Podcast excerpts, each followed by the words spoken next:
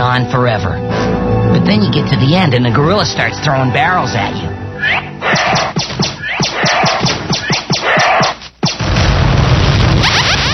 And that's how you play the game.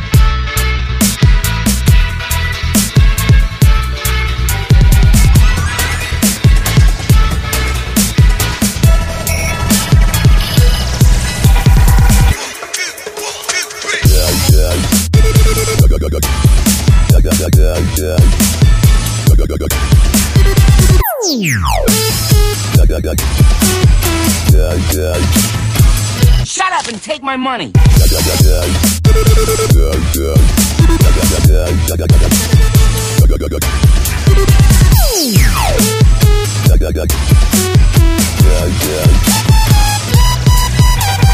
Did you see me escaping? I was all like.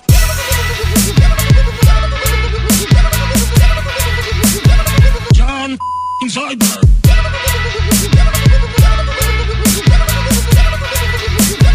The box says no.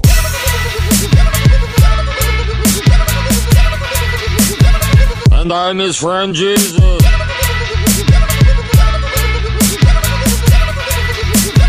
Welcome to the world of tomorrow.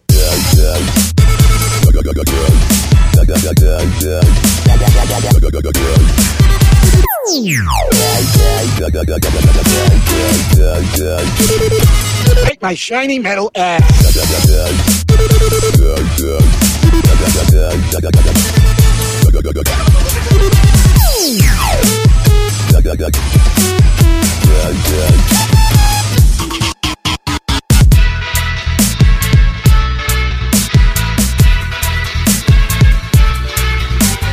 Good news, everyone.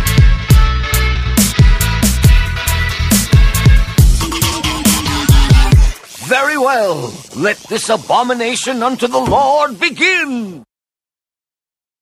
Welcome to Geek Fights, the Ponzi scheme of podcasting. I'm Damon Shaw. With me, as always, Mr. Mike Ortiz. Mike, what are we fighting about today?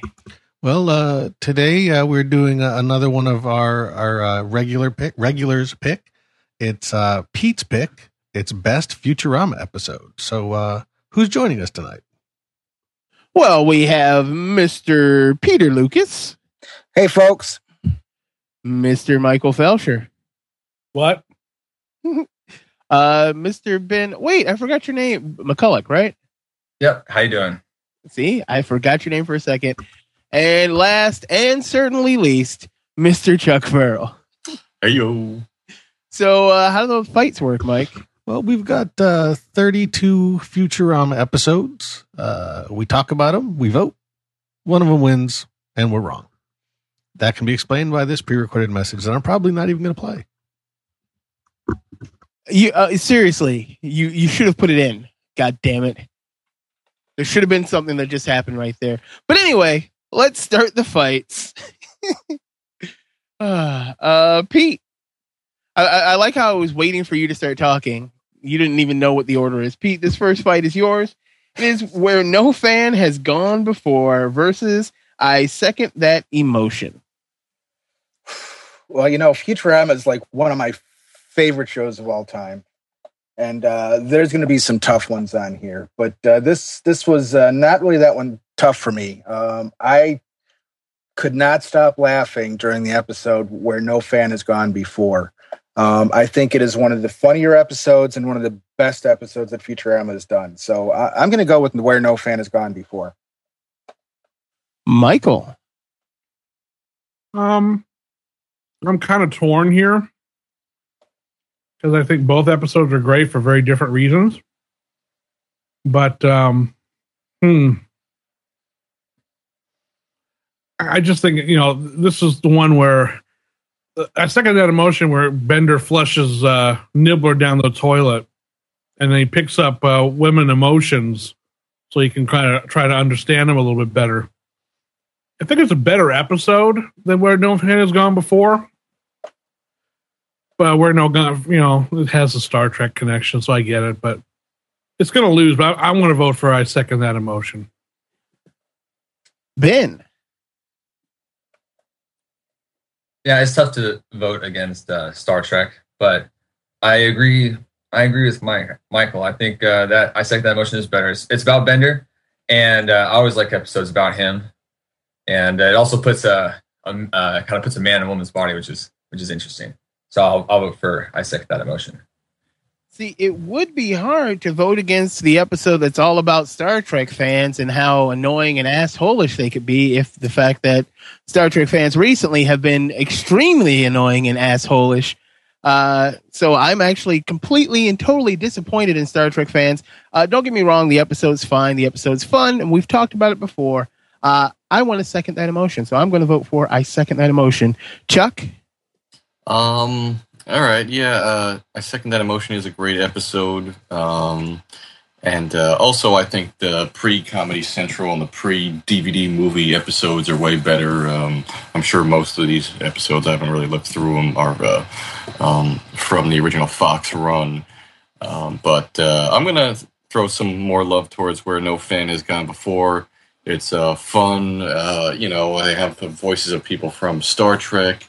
Um, and it's even kind of um, a riff on a Star Trek episode where like a uh, kind of like a powerful alien creature ends up just kind of being a kid that's just messing with the crew, and in this case, it's the equivalent of that, but kind of like a like a fanboy, a Star Trek fanboy. Uh, so uh, like oh, the seventy nine episodes lands on his planet, and he obsesses with them. So I got to go with where no fan has gone before, even though I do like.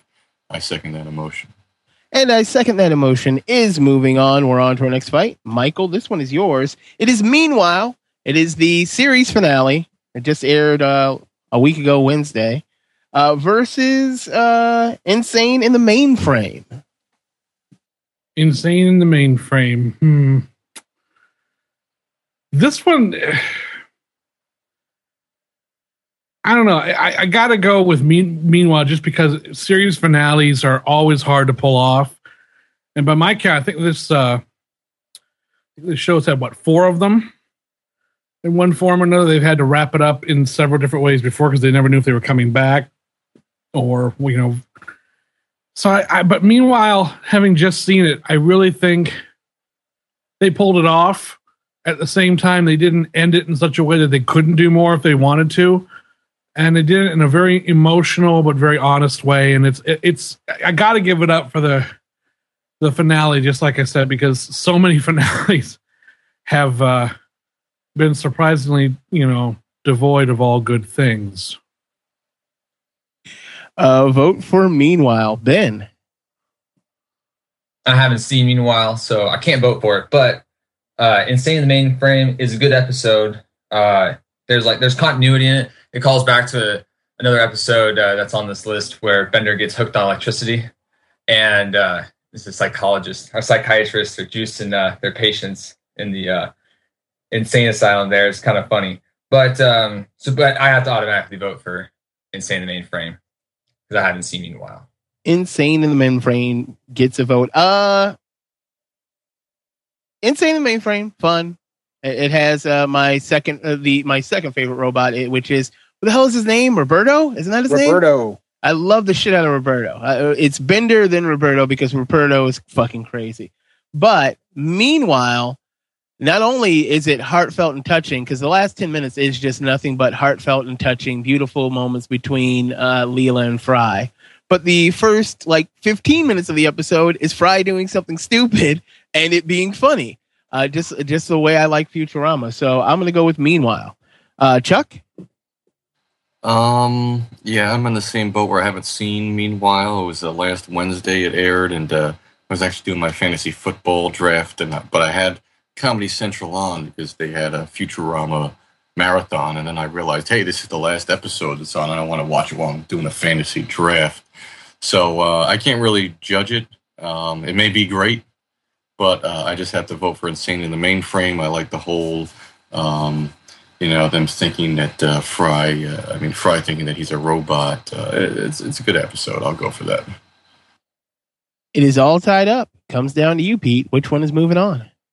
Um, you know, I really enjoyed Insane in the Mainframe. It was a very good episode, but meanwhile, um, I I just thought it was a very fitting end for the show. Um, left it open, but but also kind of closed the loop. Um, I, I really couldn't have asked for much uh, much of a better ending. So I got to go with Meanwhile. I, I thought it would- just had more emotion to it. Meanwhile, is moving on through. We're on to our next fight. Ben, this is yours. It's the other finale, the original finale. Uh, the Devil's Hands are idle playthings versus reincarnation. Yeah, that's true. Fit- Futurama's had a couple three endings. Um, I really like this one though. Uh, I, think it's funny that the robot uh, devil has to keep trying to beg Fry for his hands back throughout the whole thing, and uh, it, it's it's quite funny to see uh, you know how they can interchange between the robot and the humans throughout all these episodes of Futurama. They they do stuff like that, but it, this one's this one has a lot of heart to it as well. So I'm going to vote for uh, the Devil's Hands or Idle Playthings. A vote for the devil. This this is actually a really really hard fight for me because Devil Hands are idle playthings. It is a really really fun episode, and there is a shit ton of heart in it. You know, Fry doing stuff for Leela, which which basically ends up being the heart of the show is Fry and Leela. Uh, but then you also have the other type of show, which are some of my favorites, which is when they had the little itty bitty vignettes of weird things or other things. And and reincarnation was what if Futurama was in black and white? What if it was an 8 bit video game? What if it was Japanese anime style? And that's a really good episode too. So this is actually really, really hard for me. But I think I think I'm gonna go with the devil hands or idle playthings just because I almost cried when, you know, he gives up he gives it up so Leela can have her hearing and her sight back, and then he tries to play again and it's it's crappy, but it, it it's still there. It's still his emotional love. So I, I'm gonna go with the devil's hands or idle playthings. Uh, Chuck. Um, yeah, I think one thing that separates Futurama from something like Family Guy or even to a lesser extent The Simpsons is sometimes there's some episodes that are just straight up like, you know, emotional or serious, or they really kind of turn in, in that kind of direction. And The Devil's Hands or Idle Playthings definitely is uh, one of those. Um, I actually put Reincarnation on this uh, uh, this list because um, I think a lot of the, the Comedy Central era episodes are a little just kind of more like wacky, like weird things happen, the planet's almost destroyed, then the next episode everything's back to normal. Whereas this was more innovative, so it kind of stood out from that kind of era of Futurama. So even though I like um, The Devil's Hands, it was very well done and, and a pretty good ending to the show, I guess, um, for the Fox run. I think um, Reincarnation was kind of just like a fun episode. It was like you were saying, uh, uh, what if, if Futurama was an anime, etc. So uh, that's why I'm voting for it. A vote for reincarnation. Hmm. Uh, Pete. Um, yeah, this one it was really no contest. Well, I liked uh, Reincarnation was a fun episode, but The Devil's Hands Are Idle Playthings is one of probably my favorite episode of all time. Um, the robot devil's great. The whole opera that everybody starts getting into, I thought was hysterical. So uh, I got to go with The Devil's Hands. Michael? Yeah, this is. It's funny with Futurama. I tend, for some reason, to go with the episodes. My favorite episodes tend to be the ones that affect me emotionally for some reason. Uh, as funny as the show is, and then it is a, a hilarious show. Um, the ones I picked tended to be the ones that just kind of got to me, uh, you know, by the end. And I, I, it's rare that an animated show, especially one as clever as this and as tech heavy as this, with you know a lot of very outlandish characters, can still get to get to my heart in a way. And that's it's something The Simpsons has actually done very very well.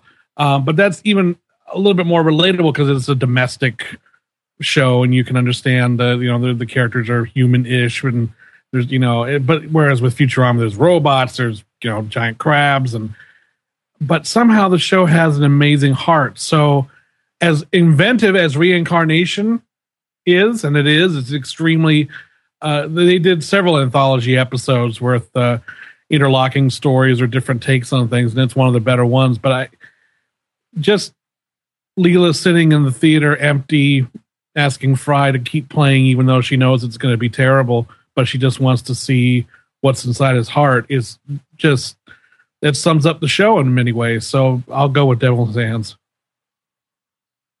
And Devil's Hands are moving on. We're on to our next fight. It is the Sting versus Leela's Homeworld. Um, and it's gotta be the Sting. It's where you find out that Leela actually has feelings for Fry. like, you know, it, it wasn't, uh, you know, Fry pining for uh, with unrequited love. It was Fry seeing that there was something there, and Leela finally coming to terms with there's something there. Uh, so I'm gonna go with the Sting. Uh, Chuck. Um, yeah, I'm gonna have to agree with you. Um, the Sting is a, is a great episode. Leela's homeworld, uh, um, is cool. I mean, they they had the whole angle that though she's kind of an unknown alien, and oh no, wait, she's a mutant. Here's like this whole subculture of mutants living underground, which uh, is a recurring part of the show. But yeah, the I definitely think um, maybe they kind of uh, milked it, especially in the later aspects of the show. But the whole like Fry Leela dynamic is is definitely one of the, the great parts of the show, and and basically for the reason you described, I have to agree with you there. Pedro. Um, yeah, no argument. I can't really uh, argue for Leela's homeworld against the Sting because uh, I, I, I thought the Sting was a, a, very emotional episode and it kept me guessing, and uh, I liked it a lot. A vote for the Sting, Mikael. So, are you talking to me? Duh. Uh, I put Leela's Homeworld on this list, uh, and I'm going to vote for it, even though the Sting is going to win. Um, the Sting is a great episode, and actually, I would probably vote for it anyway. Uh, just the idea that, I mean, again, the ending just wrecks you when it when you realize that it, it's all been a hallucination. Fry's been there by her bedside the whole time, and he, when he's just, you know, Leela, please wake up, please wake up, and it's just so emotional. It's just like, oh my god and Leela's Homeworld has another. I really, I really love the the montage at the end where we see that Leela's parents have been secretly sort of keeping an eye on her and caring for her over her entire lifetime. Uh, that was an early episode that really suggested to me that, whoa, this show's got more on its mind than just a bunch of nerd jokes. So uh, I want to give some love to Leela's Homeworld. So I'm going to vote for that, but I, I have no argument against the Sting going forward. Benjamin. I like Futurama for it's one of the few shows that makes me laugh out loud uncontrollably, and it's because of lines like uh, that come from Fry. He's uh, he's doing the investigative routine, trying to you know uh, figure out what's going on. he's like, he says, "Isn't there anything uh, you can tell me?" And the guy's like, "Nothing." Says, "But uh, nothing isn't a waste of your time." And Fry retorts with so convincingly, uh, "That's impossible because my time is worthless." And it's it's so true, and it's so funny, and it makes me laugh a lot. So I'm gonna vote uh, just based on that line. This thing is moving on. We're on to our next fight. Chuck, this one is yours. It is a Pharaoh to remember versus Fry and the Slurm Factory.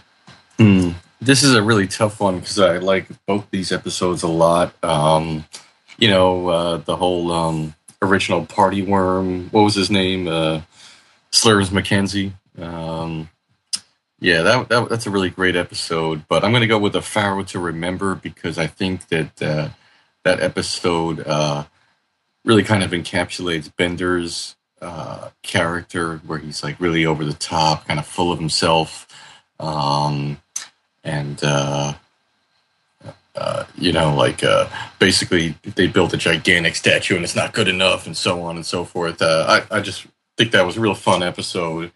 Fry and the Slurm Factory is probably a more well crafted episode, but I personally like a Pharaoh to remember. So. Pete. Um, yeah, on this, they were both fun episodes. I enjoyed them both a lot, but uh, I put Pharaoh to Remember on this list, and I think one of the reasons I picked it is it was the first episode um, that really struck me that I saw where they were kind of doing a commentary on religion and and you know the the whole ancient Egyptian thing, and so uh, I got to go with the Pharaoh to Remember. Michael this one's actually kind of easy for me because if I remember, it's it's a very solid episode. But Fry and the Slurm Factory is just a one of the best gag fests they've ever done. Uh, not only that, the Grunkalunkas alone, uh, just for the fact that they keep coming up, integrating whatever they're talking about into the song, no matter how bad the rhymes are. So it's like, you know, hey, what's behind that door? Nothing. Is it the secret ingredient? Grunka lunka dinkity ingredient. You should not ask about the secret ingredient. And it's like, what the fuck is this? And it's like, well, I was just curious because of the armed guards. Grunka lunka dunkity darn guards. Shut the hell up. I mean, everyone hates them. I mean, I, I, Farnsworth, Professor Farnsworth had one of his best lines in that when he says, Who are those horrible creatures? They're the Grunkalunkas. They work at the factory. Tell them I hate them. It was just like right off the bat, they can't stand these fucking guys. And the whole Willy Wonka spoof and everything, I just think it's uh, uh alone is the is the reason I would go for it. It's Slurm. It's Slurm and Grunkalunkas. You can't really top that. So Fry in the Slurm factory. Ben? Yeah, they also pull, pull off uh, a great gag, uh, slipping on a banana peel, but they do it on the uh, the slime coming from the back of the uh, the little uh, slug worm things. That was pretty funny. So I'll vote for Fry in the Slurm Factory.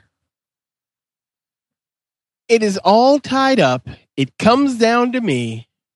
And uh someone please kill me. Which is the funniest line in that whole fucking episode. Cause Slurms McKenzie has been partying forever. He takes off those sunglasses. His eyes are almost completely red because they're so bloodshot, and he's asking them to kill him.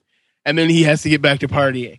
Uh, so yeah, I got to go with Fry in the Slurm Factory. And Fry in the Slurm Factory is moving on. We're on to our next fight. Pete, this one is yours. It is near death wish versus the Farnsworth Parabox. Oh, this one's kind of a tough one, but uh, for me, but uh, I have to go with the uh, the Farnsworth Parabox. The whole alternate universe thing had me rolling, um, e- even to the point where when um, Fry sits on the box at the end, the whole screen compresses. Um, so Farnsworth Parabox has my vote. Michael. Uh, yeah, Near Death Wish I saw once. I don't remember much about it. Um, I'm sure it's a good episode. I mean, there aren't too many Futurama episodes I don't like. Um, but uh, Farnsworth Parabox, just I mean, again, this the show plays so well with with time travel and alternate universes and multiple dimensions. It's a very very smart show, and this is one of its best. Just the idea that they have to. They're, at one point, they'll tie each other up, and they're hopping in and out of different universes and boxes, and it's it's it's really it's like a great slapstick comedy. So this is one of their strongest episodes in that vein. So que- I got to go with the Farnsworth Parabox. I, I believe the near death wish is the one where they meet up with Farnsworth's parents. It is. Yeah, it is. I remember. Yeah, that one. I mean, it was good. It was, I have nothing against it, but it's no it's no Parabox. Ben? Uh, it might not be uh, the, the Parabox, but um, it's still good. I like it. Um, they do a really obvious and really funny uh, way of shitting on the Matrix, and it was uh, you know basically beat a dead horse, which is a great is which is great. I love that. So I'll give it. A, I'll give that near death wish a vote. Uh, it also has one of my all-time favorite moments in Futurama, maybe even television history. It's when Farnsworth finally, Professor Farnsworth finally makes up with his parents, and he's in the simulation with them, and he, then he turns himself into like an eight-year-old, so he can run around with his parents on on the farm that he left. And and, and it's it's the you can't go home, but in this universe you can go home moment, and and I like that. So I'm going to vote for Near Death Wish as well. It is all tied up. Comes down to you, Chuck. Which one is moving on? Um, yeah, I'm going with a Farnsworth Parabox. Um, I agree with Michael in that um, this is just kind of like a, uh Futurama at, at its peak, where uh, it's able to kind of take a lot of over the top aspects of sci-fi and kind of make it funny and uh, slapstick with all the, the multiple different versions of themselves and uh, and uh, near death wish i do think was good and uh, i think it was one of the, the like the second or to last season or last season episodes it was good um, but uh, yeah farnsworth uh, parabox i just enjoyed more And the Farnsworth Parabox is moving on. We're on to our next fight. Michael, this one is yours. It is War is the H Word versus Anthology of Interest, parts one and two. Um, the anthology. I think it's first of all it's a little unfair to put both parts in here, um, even though they're basically variations on the theme. But again, it's you know what if episodes. What if Bender were like fifty feet tall, which is a great. There's some great side gags where he's whipping he and Zoidberg are fighting each other, and they're 50 feet tall, and Zoidberg takes a train and just starts using it as like a nunchuck, and all the people are flying out of the train screaming. Uh, I mean, there's a lot of great stuff in, in all those episodes, and they're very, very clever. Uh, this, but um, the problem with that is, is it's called War is the H word because that has some of the best stuff in Futurama history in this episode. Basically, this is the one where Fry and Bender get into the army and end up having to fight the planet full of balls, the eh, bouncing alien balls. And it's just, there's just too many gags in there that are absolutely priceless and some of the best dialogue that they've ever had in the show. Like when the, the they're negotiating with the balls and the balls are like, we demand bouncing of the third kind and bouncing of the fourth. It's like, what the fuck is going on here? And best, maybe the best sight gag or visual gag I've seen on the show, where after they declare victory, there's you got that classic spinning newspaper gag, and it comes up, and there's Zapp Brannigan with his thumb up, going "Yay!" and the title says "Balls thoroughly licked," and I just thought it was. I I remember almost passing out when I first saw that. So that that episode has everything. It has uh, great, maybe the best Zapp Brannigan episode, and some great Leela stuff, and Bender with the the you know the words he says all the time and some reason daffodils in there i mean it's just uh, war is the h word for me is it's unquestionably the best here A vote for war is the H word. Ben. I'll agree it's the best uh, Zapp Brannigan episode, that's for sure. Um, but yeah, it's very it's very good and should move on. I'll vote for War is the H word. Vote for war is the H word. But I like the anthologies. I like it when they do the little uh, little vignettes of things. And I voted against the other one. And it is unfair that parts one and two are on here, but it doesn't matter if it was part one or part two. Uh, I'm going to vote for the anthology of interest. Chuck? Hmm. Um, I actually put the anthology of interest on here, and I purposely did one and two just because you know whatever. Um, but uh, you guys do make a good case for war is the H word. I forgot how good that episode was until you mentioned it. Um, like there's a great scene where uh, Zapp Brannigan is talking to all of his troops. They're all lined up, and he says. The most important element of war is the element of surprise. And then he just goes, surprise! And he pulls this lever and then they drop into a middle of like a battlefield. Or uh, like the ball is like uh, we tell a story uh, you know in our our planet where uh, a bull bounces you know two feet then bounces one feet then bounces three feet. And then henry kissinger is like all like people tell the same tale mr ambassador. Like a lot of great quotables. But um, in the interest of keeping both alive i'll, I'll vote for anthology of interest just because those are just really fun uh, as well, and I'll uh, leave it up to the next person here in the line. Ah, Pete, it's all tied up. You get to decide which one moves on. Um, I do, I do love me some anthologies, um, but uh, Wars the H word I thought was a outstanding episode, even to the point at the end where they they were able to reset the nuclear bomb so it'd be Bender's least likely word to say, and then he starts saying all the least likely words he's likely to say just to try and get it to go off. Um, so I got to go with war is the H word. And War is the H word is moving on. We're on to our next fight. Ben, this one is yours. It's an unknown fight. It is the day the Earth stood stupid versus Chris Mitchell's unknown pick, which is Teenage Mutant Leela Hurdles. Uh, if you don't remember, that's the one where uh, Leela and everybody actually gets turned a little bit younger with the, in the whirlpool of time thing, whatever, and she has to babysit the kids and stuff. But uh, go ahead, Ben. That's yours. okay, thanks. Um, no, that's an easy one for me. Just be, I like the way the day the Earth stood stupid started. I mean, it's, great comment. It's great commentary, but it starts with uh, them having a dog show, a best in show, and it's it's really funny because uh, Bender gets Zoidberg entered into that dog show, and it's it, it just allows them to have the one great line of uh, with Leela, who's you know trying her best to you know win, of course, and she goes, you know, the dog is good, but our real competition is the Hypnotoad, and that's so true. That you know, the Hypnotoad just makes everybody bow to his effects. So I want to vote for the day the Earth stood stupid. A vote for the day the Earth stood stupid. Hmm. But I like the fact that they kill Zoidberg. they kill Zoidberg in Teenage Mutant Leela Hurdles. And you're like, oh no, Zoidberg died. Oh no. And then Zoidberg actually wasn't dead. He says it was his cousin, but they did show Zoidberg die a horrible, gruesome death. So I'm going to go with uh, Teenage Mutant Leela Hurdles. Uh, Chuck.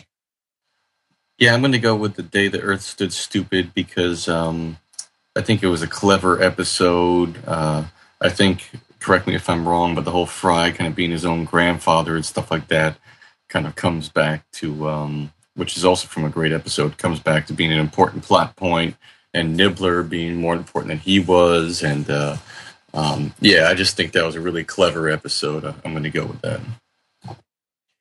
Pete. Um, I, I have to uh, concur on the day the earth said stupid. Um, just, I mean, there was one line that killed me in that, and that was, uh, "I'm leaving Earth for no reason," because um, that was the way Fry misspelled it in the book that he wrote to uh, trick the brains. Um, so I got to go with the day the stood stupid. Uh, Michael. I could go either way on this. I I I'm, I like both these episodes almost equally. Um, this is one of those rough ones where I don't have a real preference, and I it's not that I don't care. I just I can think of a good reason to uh, to do either one. So I'm going to go. What's what's the score right now? Uh, stupid is one. Oh, okay. Well, I'll go. For, I'll vote for the uh, teenage mutant Leela's vagina, Turtles. whatever the hell it is. Pazuzu, save us! I, I remember Pazuzu. I love him too. The A, the day the Earth stood stupid is moving on. We're on to our next fight, which is Godfellas versus Why Must I Be a Crustacean in Love? Uh, Bender is a god, and and he meets what could possibly be God. We don't know for sure. It is definitely an a, being that is uh, higher than Bender and us. And I and, and I liked Godfellas. I liked the fact that Bender had to be God to people, and then there are other people that were on the backside. And I, I like Godfellas, so I'm going to go with Godfellas. Uh, Chuck. Um, I definitely say Godfellas was uh, maybe a little more clever, innovative writing in terms of you know Bender being a god. You know what does it all mean? It was definitely deeper, uh, more intelligent. But um, now the why must I be a crustacean of love? Is that the one when Zoid uh, Zoidberg tries to mate Yeah, on his home planet? Yeah, okay. Yeah, I'm going to go for that one just because first of all, I just really love Zoidberg. Um, he's a great character, um, and it even kind of ties into the whole kind of Cliff Clavin esque kind of aspect of his character where he just can't get laid, and um, uh, and I mean, come on, like we find out that the, his homeworld's national anthem is the music from Amok Time. Uh, uh, so I thought that episode was fun. Uh, so it's kind of I'm kind of going against a more fun uh, episode over the more kind of intelligent, heavy-handed episode, uh, and I'm going with uh, "Why Must I Be a Crustacean in Love." Pete. Um, this was a tough one for me because I absolutely loved both these episodes. They were both great. Um, but uh, I, I think I gotta give the edge to Godfellas just for the the line. What was it? When when you do things right, people won't know you've done anything at all. So, Godfellas. Michael. This is the first difficult one for me because I love both of these episodes. Godfellas was a very risky episode in a way because I mean you're just with aside from the cutaways to Fry and Lee, they're trying to to find Bender. I mean it's just Bender floating out in the universe, and of course the civilizations that build themselves upon him just completely destroy themselves. And he has a conversation with with with God essentially. I love the episode, but I, I'm not going to vote against it. But I have to vote for why I must be a crustacean in love because up until that episode, um, I wasn't really a huge, huge fan of Zoidberg. Um, they hadn't really done much with him at that point in the show, and he was uh, he was funny. I mean, I liked him and everything. But this was the episode where I kind of fell in love with Zoidberg because we really got to see him kind of blossom into a full character in this episode. Uh, you know, and the fight with him and Fry, where he he Fry tries to give him this speech and he cuts Fry's arm off, and he ends up great. He just says, "You bastard!" and he starts beating Zoidberg with his own severed arm, and he's trying to teach Zoidberg to, you know, be in love. It's like, Fry, look what you did. Now she won't shut up. Uh, it's just there's it was it was Doctor Zoid's kind of coming out as a character for me, and so I think that really deserves to be acknowledged because he's been uh, one of my favorites ever since. A vote for why must I be a crustacean love? I I, I said that wrong. Uh, Ben. Yeah, I liked uh, Godfellas. It was a good one.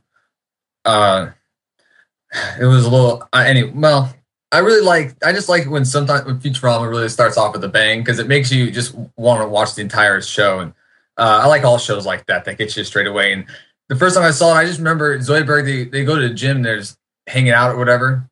And uh, Zoidberg, you know, starts out, you know, being anyway, starts doing weights. He starts going crazy. He starts doing his main thing, and he scares all these preg- scares all these pregnant women doing some sort of uh, exercise in the pool.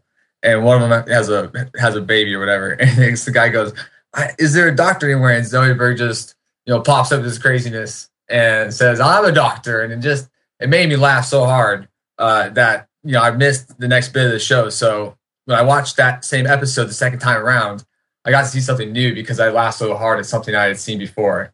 And I really like Futurama, Futurama for that reason alone. So I'm going to vote for Why Must I Be a Crustacean in Love?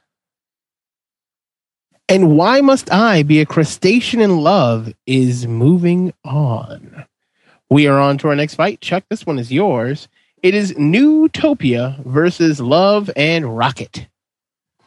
Okay, so um, correct me if I'm wrong, but I believe Neutopia is um, a later episode where they kind of switch genders or eventually become androgynous or something like that, and then yes, and yes, and Love and Rocket is where Bender basically kind of like uh, makes out or makes love to the artificial intelligence of the ship.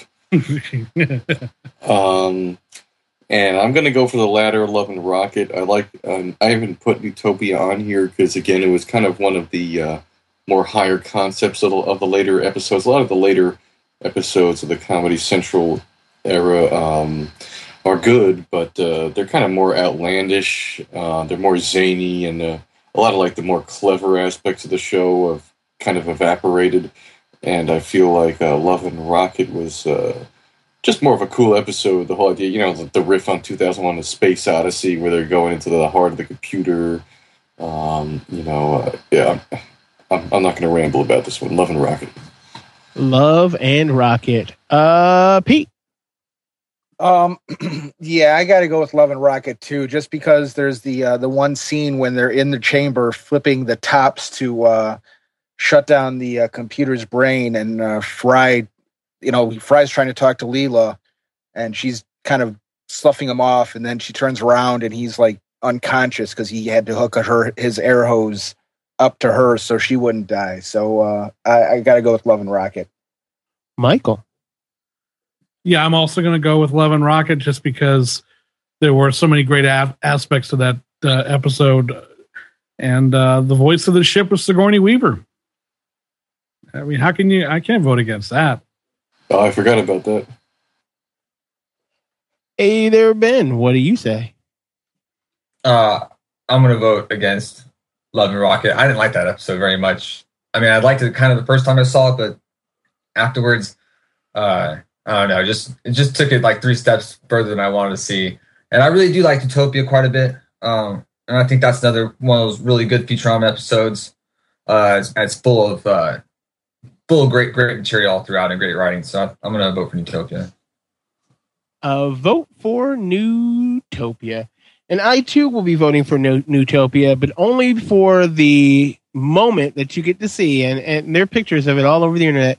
And it's Fry and Leela and Amy, and they're all scantily clad, and they're and the two of them are hugging Fry, and it was for warmth. But what else do they do for warmth? So, because Fry has boned Amy and he boned Leela. Fr- Fry banged all the chicks on the show. I kind of like that. So I- I'm going to go with uh, Neutopia, but Love and Rocket is moving on. We're on to our next fight. Pete, this one is yours. It is Bender's Big Score versus Jurassic Bark. Um, You know, I, I really enjoyed Bender's Big Score because it was the first thing that came out after they canceled the series the first time. Um, but when you break it down, it, it's I, I don't know Jurassic Bark that I'll I'll still watch that episode. and I'm almost bawling at the end of that one, so I got to go with Jurassic Bark. Michael. See, I wasn't that through with Bender's big score, to be honest with you. I, I, I it was fun, but I was not a. Uh, um, for me, it was not as. Maybe it wasn't fair because after the the Fox run of that show, anything that didn't immediately equal what they had done was going to seem kind of a disappointment. But um, I was actually kind of bored with some of Bender's big score. I thought a couple of the later films they did were better. Um, so I wouldn't have voted for this probably under any circumstances, really, no matter what it was up against. But um, Jurassic with the um, yeah. So no, we're we're just put the, the the Jurassic Bark. I can't. I don't. I don't want to. I don't want to talk about it right now. I don't. I don't want to do that. A vote for Jurassic Bark. Ben. Yeah, let's not talk about it. Uh, No, we should. Jurassic We really, we really, we really, should. we really shouldn't. Um. So three of you have already voted for Jurassic Bark, but Bender's big score single-handedly saved Futurama. Bender's big score came out and was a success, and it was fun and it was funny. Yeah, it wasn't as hard hitting and emotionally involving as as Jurassic Bark, but it's it gave us five more seasons of Futurama without Bender's big score, if it had flopped on DVD, there would be no more. Well, there would have been uh, what was it, Beast with a Thousand Backs. I think the, the the three movies were already set, but Bender's big score was the most successful of them, and I think it's the funniest. Uh, I'm voting for Bender's big score for saving Futurama. Uh, could you say that again? We didn't quite hear you. Yeah, I know. Uh, Chuck, Um, yeah, well, I mean, Jurassic Bark is already one, um, and uh, I do agree that it's better. Uh, you know, the, the whole dog, and you know, oh, you know, dog's No, dying. no, no, no, no, no. Oh yeah! Oh my God, dogs dying away from fire. Okay, but um, yeah. So I'll throw some love out for Bender's big score because uh, kind of like uh, it's a new phenomenon where you know a show gets canceled, but if DVDs sell enough, you know, then the the show or the franchise gets a new life. So while I I'm not super huge on Bender's big score, I'll throw it some love. Jurassic Bark is moving on. We're on to our next fight. Michael, this one is yours. It is Roswell that ends well versus Parasites Lost. Oh boy. Uh yeah. Hmm. I gotta go with my my heart goes with Parasites Lost. I think that one for me was just uh it it's basically it's flowers for Algernon, well, only with Fry. And it was the one with uh wasn't this the first one where the holophoner showed up? Yes, and he he plays that wonderful. So I think that scene alone is one of the most beautiful that the show's ever done. And uh, I just uh, yeah, and it, it's got an amazing amount of funny gags in it. But yeah, I got to go with Parasites Lost. Nothing against uh, Roswell and ends well. Great episode, but um, yeah, Parasites Lost. I mean, that's just uh, anytime Fry eats a, an egg salad sandwich that goes bad on him, you gotta you gotta vote for that. Uh, Ben.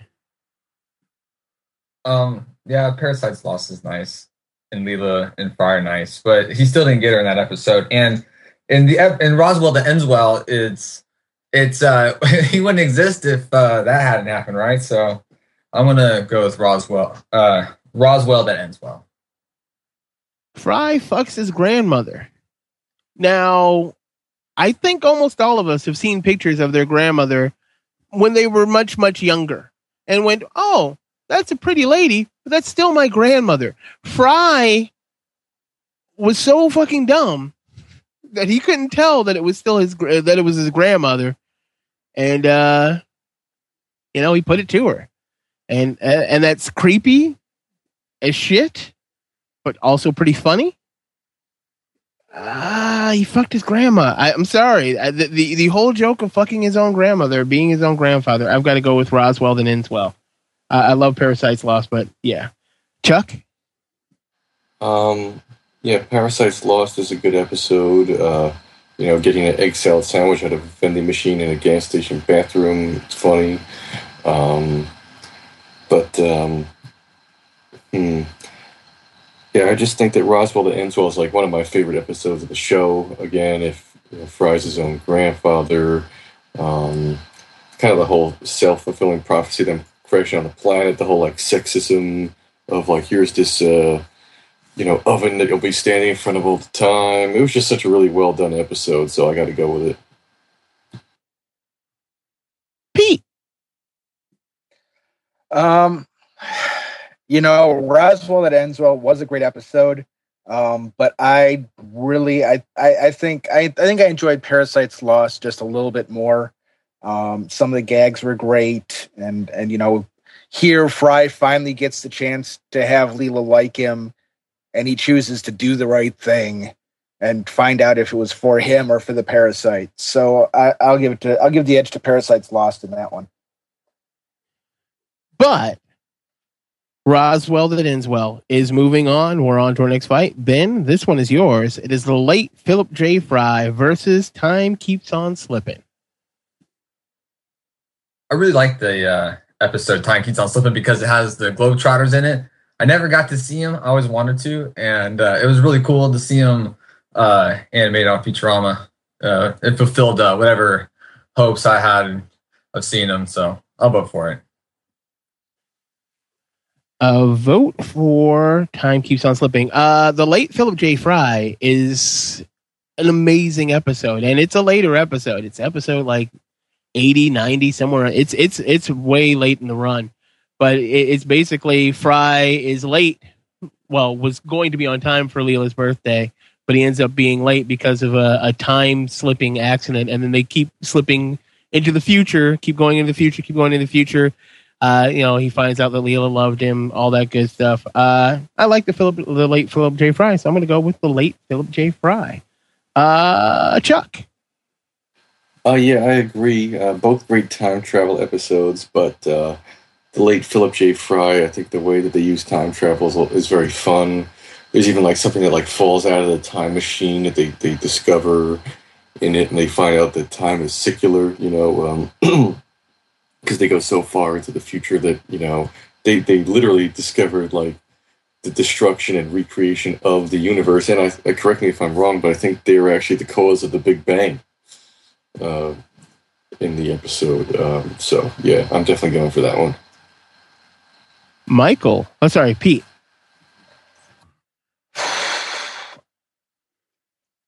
This is, this is actually a tough one for me because uh, both of them have uh, some uh, what I thought were key Fry Leela moments in them. Um, I, I think I got to give the edge to uh, Time Keeps on Slipping though, just for the the scene uh, where uh, Fry, you know, makes the planets a line up line up to say "I love you, Leela," and nobody sees it but him, and he's like, "This, oh my god, this is what I did," and nobody nobody saw it. Um, so I'll, I'll give a vote out to Time Keeps on Slipping. It is all tied up. It comes down to you, Michael. Which one is moving on into the next round? Two terrific time travel episodes, but I loved and I love the late Philip J. Fry, especially when they go they they go around through the whole universe and come back and they miss it again and go, well, one more time, we just have to go through around again, and they end up having to zip through all that crap all over again. Um, but the time keeps on slipping. I just love the fact that they just keep skipping forward in time and I love the whole idea of Fry can't figure out how he won Leela's love because he kept skipping forward and why he lost her. And so it's it's really frustrating to him. But then there's some great I, I the, there was a since it keeps getting faster and faster, the, the one of the best gags I liked had nothing to do with the main crew was the uh the news. It's like uh time continues to skip forward randomly this is news at 11. The mysterious and unexpected. Turning to entertainment news, teen singer Wendy might just be won three Grammys last night, found dead in her bathtub. I mean, they, they kill Hitler too. Yeah, so it's like all these things are, I mean, and, and of course the Globetrotters are there because they're geniuses and they're there to, you know, correct this whole situation. So I mean, I got to go with that one. Uh, vote for time keeps on slipping. They kill Hitler in the late Philip J. Fry. Oh, yeah, yeah, Actually, Yeah. they don't ki- They- kill, yeah, kill Hitler. No, No, no, they kill Hitler the first time through. The second time through, they miss Hitler and they hit um, Eleanor what's- Roosevelt. Eleanor Roosevelt. Right. Yeah. That's right. Right. So they, they do they do kill Got. Hitler. They do, but I, I still Never Globetrotters beat happened. Hitler. yeah, Uh, you're wrong. time uh, time keeps on slipping. Is moving on into the next round. We are on to our next fight. It is Hell Is Other Robots versus Naturama. I didn't look up what Naturama was. Is that the one where uh, uh, Bender becomes completely wood and then it gets eaten by termites? No, it's No, like a- Nature Ram, a I think, is the one where they did the uh, animal vignettes. Like uh, they were sam, uh, they were salmon in one episode, Yeah, that's and it. then there was something about uh, some turtle on an island. Oh yeah. And then I don't remember Hell Is Other Robots. I think I remember that one, but I'm going to go with Naturama because we are shitting on anything past the original finale, which is a goddamn shame because there's a lot of good stuff that came out afterwards. And Naturama is actually a good episode. I I, I, I was sad. I felt sad for the salmon. That, that I like the salmon one, so I'm going to go with uh, Naturama. Chuck, Hmm. Uh, this is tough because I actually put Naturama on there. It's uh, one of the later episodes that, again, I think is a little more different, more innovative. Um, they even use kind of, um, uh, you know, like it, it's basically a nature documentary, like a, a Morgan Freeman esque type uh, narrator, and it, it's fun. I like it. Hell, is- uh, his other robots is when uh, Bender kind of joins like um, the whole like robotology religion and then ultimately ends up in hell, which they find out is in New Jersey. Uh, um, and then they have to do the whole fiddle competition. Um, so on one end, you got kind of a cool kind of concept episode with Naturama, but I'll go with Hell is Other Robots because uh, they refer to Hell being in New Jersey, uh, uh, which is definitely true. And uh, uh, you know, it, I think I could be wrong. I think this is when they introduced uh, the robot devil. Yes, Uh, it was his first appearance. Yeah, so yeah, I think that that was a fun episode. So I'm voting for it. Pete. Um, in that, I thought Naturama was okay. I it wasn't my favorite episode, but uh, Hell is Other Robots. Um, I, I I just thought it was a riot when they when they agreed to challenge the devil to a fiddle contest, and then she just Leela just beats him over the head with it. Um, and I still want to know what the heck Amy ta- Amy's tattoo uh, was a picture of. Um, Hell is Other Robots. Michael. Uh, yeah, I, the, I, for me, it's easy too. Uh, Hell is other robots, just because of the the two aspects of it with the the robot preacher and his followers, all the great religious puns mixed with the computer terminology. You know, to quote the prophet Jeremiah, one zero zero one zero one one zero zero, and it's like, oh, everybody says, you know, hallelujah. Press any key to continue, and uh, then the great song. That's a great song the robot hell song at the end is a terrific song so i just i gotta go Oh, with yeah. that one Ben. Yeah, I agree. Hell's Other Robots is a, is a, is a really good episode. Uh, I did like Naturama a little bit, but it was so depressing in the end. You know, it basically said that there's their life was meaningless. That's a little too depressing, but even though it's, it's kind of funny, I'm still going to vote for Hell's Other Robots. life is meaningless But they showed life wasn't meaningless. That was the thing. They showed that it wasn't meaningless because they, they they met people. Well, they didn't. Oh no, I. I get the subtlety. I just think it's funny that they it, it's, that's what they said. That's all. Hell's Other Robots is moving on. We're on to our next fight. Chuck, this one is yours. It is Space Pilot 3000 versus Luck of the Fryrish. Fryrish, sorry. Um, one thing I liked about Luck of the Fryrish was um, I think this is the first time they introduce Fry's father, who's like a rabid, like uh, anti-communist. He thinks everything, you know, was all the bad things in the world of those damn commies and stuff like that, which I thought was funny. Um, and uh, you know the whole Breakfast Club. I wish I was old enough to care about stuff, you know. Uh, um, uh, you know the whole twist at the end and everything like that. It wasn't his his, his brother and so on. But uh, Space Pilot 3000, that's where the whole show began. I remember watching that episode and just being like, this show is going to be great. Um, again, I'm not going to wax poetic about it too much, but uh, a lot of things from that original pilot episode are revisited upon between the Indian guy at the cryogenic, I mean, who was Leela's boss, the people from the cryogenics lab, uh, just so many things uh, dovetail back to that episode, which also makes it that much more great. Uh, I'm going with Space Pilot 3000. Pete. This is kind of a tough one because uh, I, I want to vote for Space Pod 3000 because it was the beginning, and I and I I've loved this show since the first episode.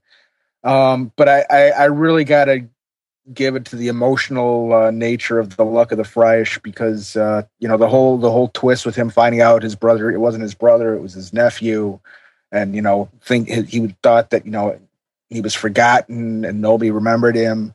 Um, that that one just tugged at my heartstrings. So I got to go with the luck of the Fryish. Michael. Yeah, I'm torn as well because I mean, obviously, it's Space Pilot 3000. Is it an episode I would need to go back and watch now? No, it's not. A lot of the show is still in its infancy, and as with most pilots, it's not as funny as when we first watched it because the show has evolved and gotten smarter and funnier over the years. But without it, we wouldn't have Futurama. If that episode hadn't worked, no one would have bothered watching it a second time. Um, but I, it, the luck of the Fryish, I put this on the list. I, I, the whole ending when he realizes that his brother actually did give a shit about him, and it's it's. And then there was a line that Bender had that I, I don't remember the exact context of it, but he goes, "And now no one will ever be able to say I don't own John Larroquette's spine." I don't know why that came up, but it was one of those lines where I was like, "What? What? What the fuck is going on?" And I don't remember how that it was a night court gag or something. I forget. But anyway, um, I don't know. I don't know. I'm going to go with Luck of the Fryish. Uh, no disrespect to the pilot, but uh, like I said, it's with most pilots, it hasn't held up as well as some of the other episodes, which is what's going to happen. Ben. Um, I like uh I like I like Luck of the Fryish. I think it's really good. Uh there's a the misunder they love how Futurama points out how easy it is to misunderstand history and they fall down into New York and uh go looking for uh that you know Fry's uh, album that has his you know Clover and and Bender has his comedy looks over he's like this old New York you know what's uh, spot, uh the city that inspired a casino in Las Vegas you know it's like just how ridiculous their understanding of history can be sometimes. Um, but I still don't think that it's better than Space Pilot 2000. I think that pilot set the ground for a lot of things. I mean, even Damon pointed out in the last Futurama fight that they even thought about Nibbler's role, and it's you know, his shadow's definitely there. So, you know, I think just the groundwork it set was meticulous, and I think it deserves credit for that. They added that shadow in actually later on to all repeats of this pilot, so it wasn't there when it was first aired. Just Really? Well, then no, it's good retconning then, at least. no, it was good retconning, but they did add that in later. It was not there. If you go back and look at the original untampered one, he his there is no Nibbler's shadow. Well, well, well. A vote for Space Pilot 3000. It is all tied up. It comes down to me. And, I- I, I want to. God, you know what? Because there's nothing else representing uh, Bender's, uh, Bender's, Fry's family moving on, uh, I'm to go with the Luck of the Friars. I'm trying to find the name of the episode that just happened in the last season where Fry basically has to f- heard a sound in his dream, and it was it was basically uh, a aping of Star Trek Four. But he hears a sound in his dream, and they they keep putting him into his dream so he can remember what the sound was, so he could save the world. And um, uh, he basically breaks down because he gets to talk to his mother, and you know, he, and and he's talking. He's like, "You're in my dream. I'm in your dream." Uh, and it, it was a beautiful moment. And because nothing from anything past the goddamn movie, other than the finale, is being represented, I will be voting for Luck of the Irish, which has a little bit more Fry's family. Uh, Luck of the Irish is moving on. We're on to our last fight of the first round. Uh, Pete, this one is yours. It is the problem with the Popplers versus Mike's unknown pick. Are you there, Mike? I'm here. Uh, what's your unknown pick? Uh, my unknown pick. I actually can't remember the, the title of it. Uh, All good things. yeah. Uh, Amazon Women in the Mood. Oh God. Most people think of it as Death by Snoo Snoo. Snoo snoo. Uh, I am available for Snoo Snoo. The spirit is willing, the flesh is spongy and bruised. Um, so yeah, this is the episode where uh, they get stranded on an island. Zapp and Leela and Fry and Bender, uh, and Amaz- the, with Amazons who uh, who will fuck them to death. And there's a fem a femputer, I believe. Yes, who who is voiced by Bea Arthur, as I recall. Uh, yeah, Yes. Yeah. Yeah. Yeah. it's all yours, Pete. Um, yeah. Um, you know, I I I can I enjoyed the problem with Popplers, but um, I got to give it to Death by Snoo Snoo. Just Of- the fact that they got Bea Arthur to to do the voice of the femputer. a vote for Amazon Women in the Mood. Michael. Um, you look. I like Amazon Women. The Mood. The snoo snoo stuff is great, and in fact, I love the bit when they said they're going to be death by snoo snoo, and there's this wonderfully animated mix of horrified, of ho- it's like horror, anticipation, and glee that crosses all their faces. Like they can't make up their mind if they're happy about this, scared, or terrified. I mean, they don't know. So it's just it was it it was some really really funny stuff in there, but. uh nothing tops. I mean, in terms the Popplers episode is so well done in every single. It's got an amazing amount of great gags.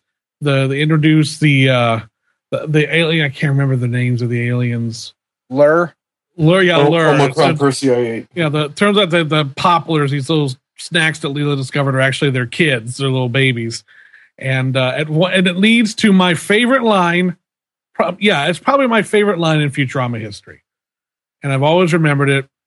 They're sitting there trying to negotiate, and Zapp fucking eating Popplers in front of Lrrr, and he's just like, "These would go great with some guacamole." And Lrrr stands up and just pounds the table and goes, Stop eating our young. And it's pronounced guacamole. So I just love the fact that he's pissed that he can't pronounce the goddamn name right and he's eating his young right in front of him. And it ends with a hippie being eaten. And uh, so, oh, the hippie, whoa, my hands are huge. I mean, it was just that episode is an absolute classic and is as as funny as Amazon went in the mood is, it, it it doesn't even come close to the problem with Popplers for me. Ben.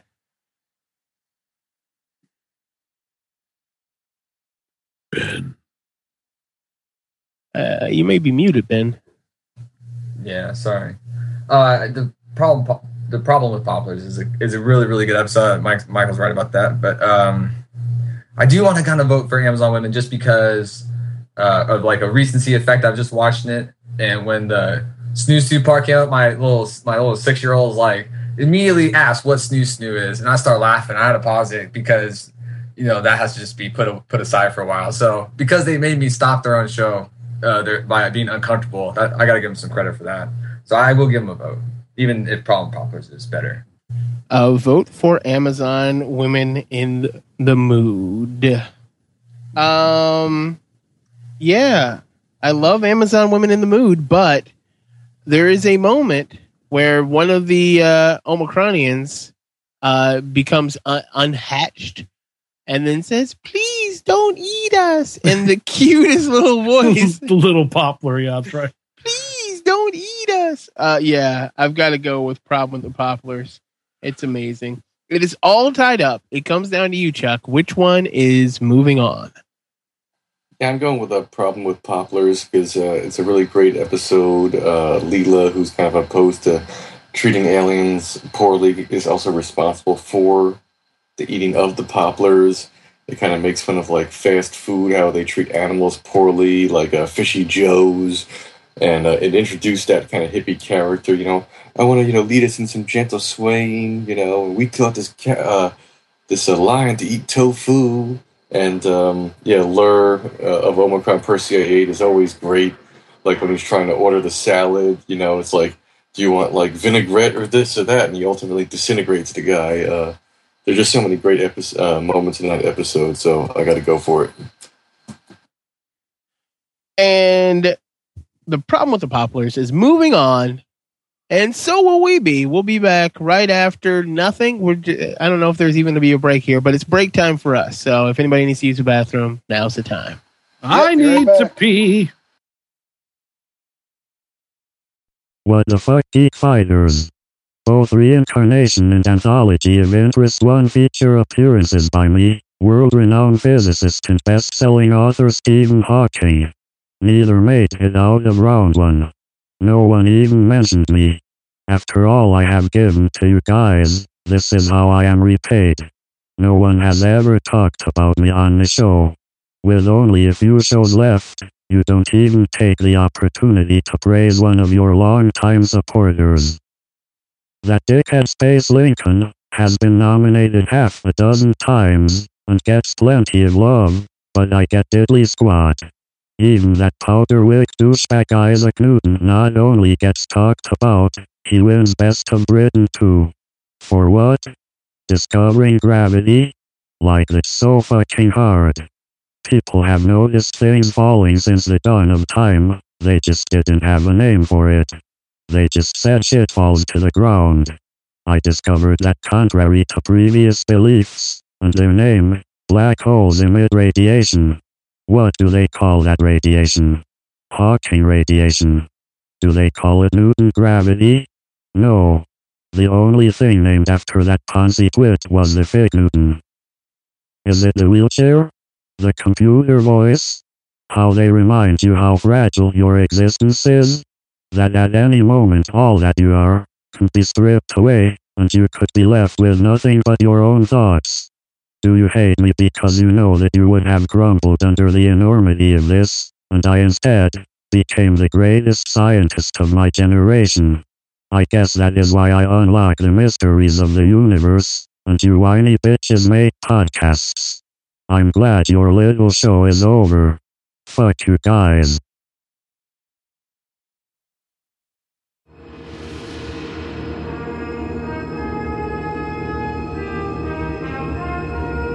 Did you survive the Con of Wrath?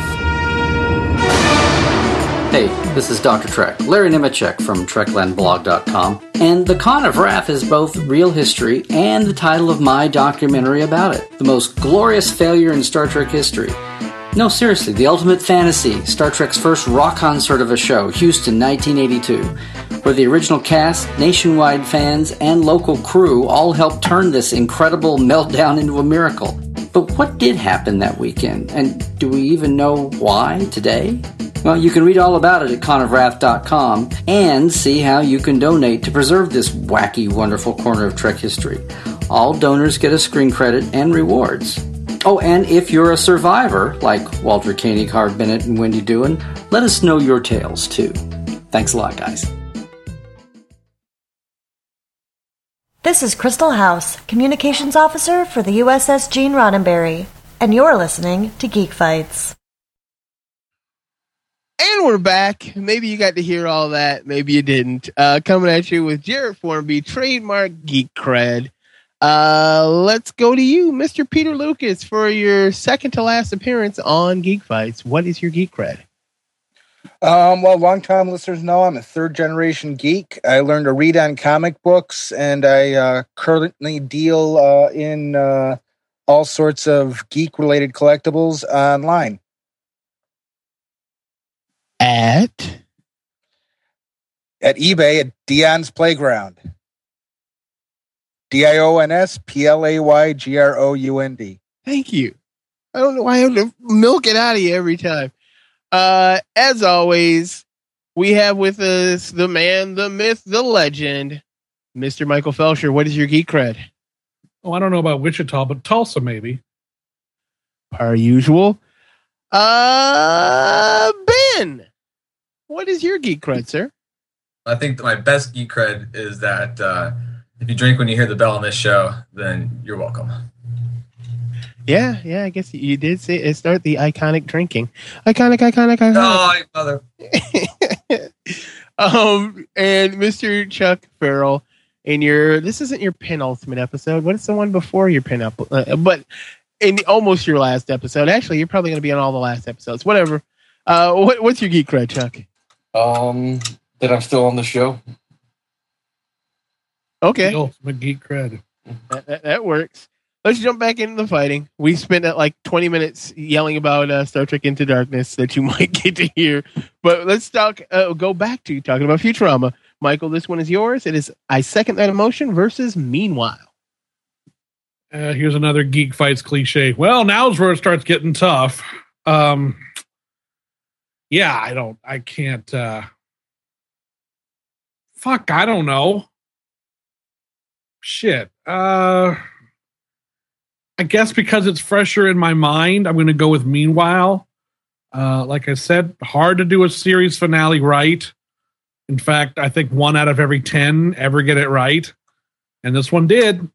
And it's you know so i'll give it to that but so i second that emotion is a fucking classic so uh, it's a toss up but i'm leaning towards meanwhile but i could be swayed Ben, Um, yeah, I I can't vote for something I haven't seen, but I second that emotion. It's really good though. I mean, there's there's one thing we haven't talked about at all: math jokes in Futurama. That was that was part of the first other one, and uh, there's a there's a there's a great one where they go to get uh, some cream out of the fridge or whatever, and it's one third, one third, one third, which is is half and half. And I drink coffee, and that's why I use half half. So it made me it made me laugh pretty good. So I'm gonna vote for I second that emotion. Uh, vote for I second that emotion. Um, I'm gonna vote for Meanwhile because of Fry and Leela get married. And well, spoiler, but fuck you if you didn't watch it. It's your own fault. Thanks a lot. spoiler alert spo- well that doesn't really tell you anything that they get married to be No. honest with you He- It actually says it in the actual what's going to happen in the episode. But Fry and Leela get married, and it was beautiful. Uh, not the not the wedding, but what they did with with their time, and they had a lot of it, and they they just enjoyed each other's company for like fifty years. Uh, so yeah, I got to go with Meanwhile, Chuck. Um, yeah, as I mentioned earlier, I haven't seen Meanwhile, so just by default, I have to go for I second that emotion. It is all tied up. Comes down to you, Pete. Which one is moving on? Wow. Well, you have one that is, you know, not really, not necessarily the start of their relationship, very early in the relationship, and then you have the the episode that kind of completes their relationship. Um, I think just for pure emotional impact, I got to go with Meanwhile. And meanwhile, is moving on to the next round. We are on to our next fight. Ben, this one is yours. Another hard one. It is. that's what she said. Sorry.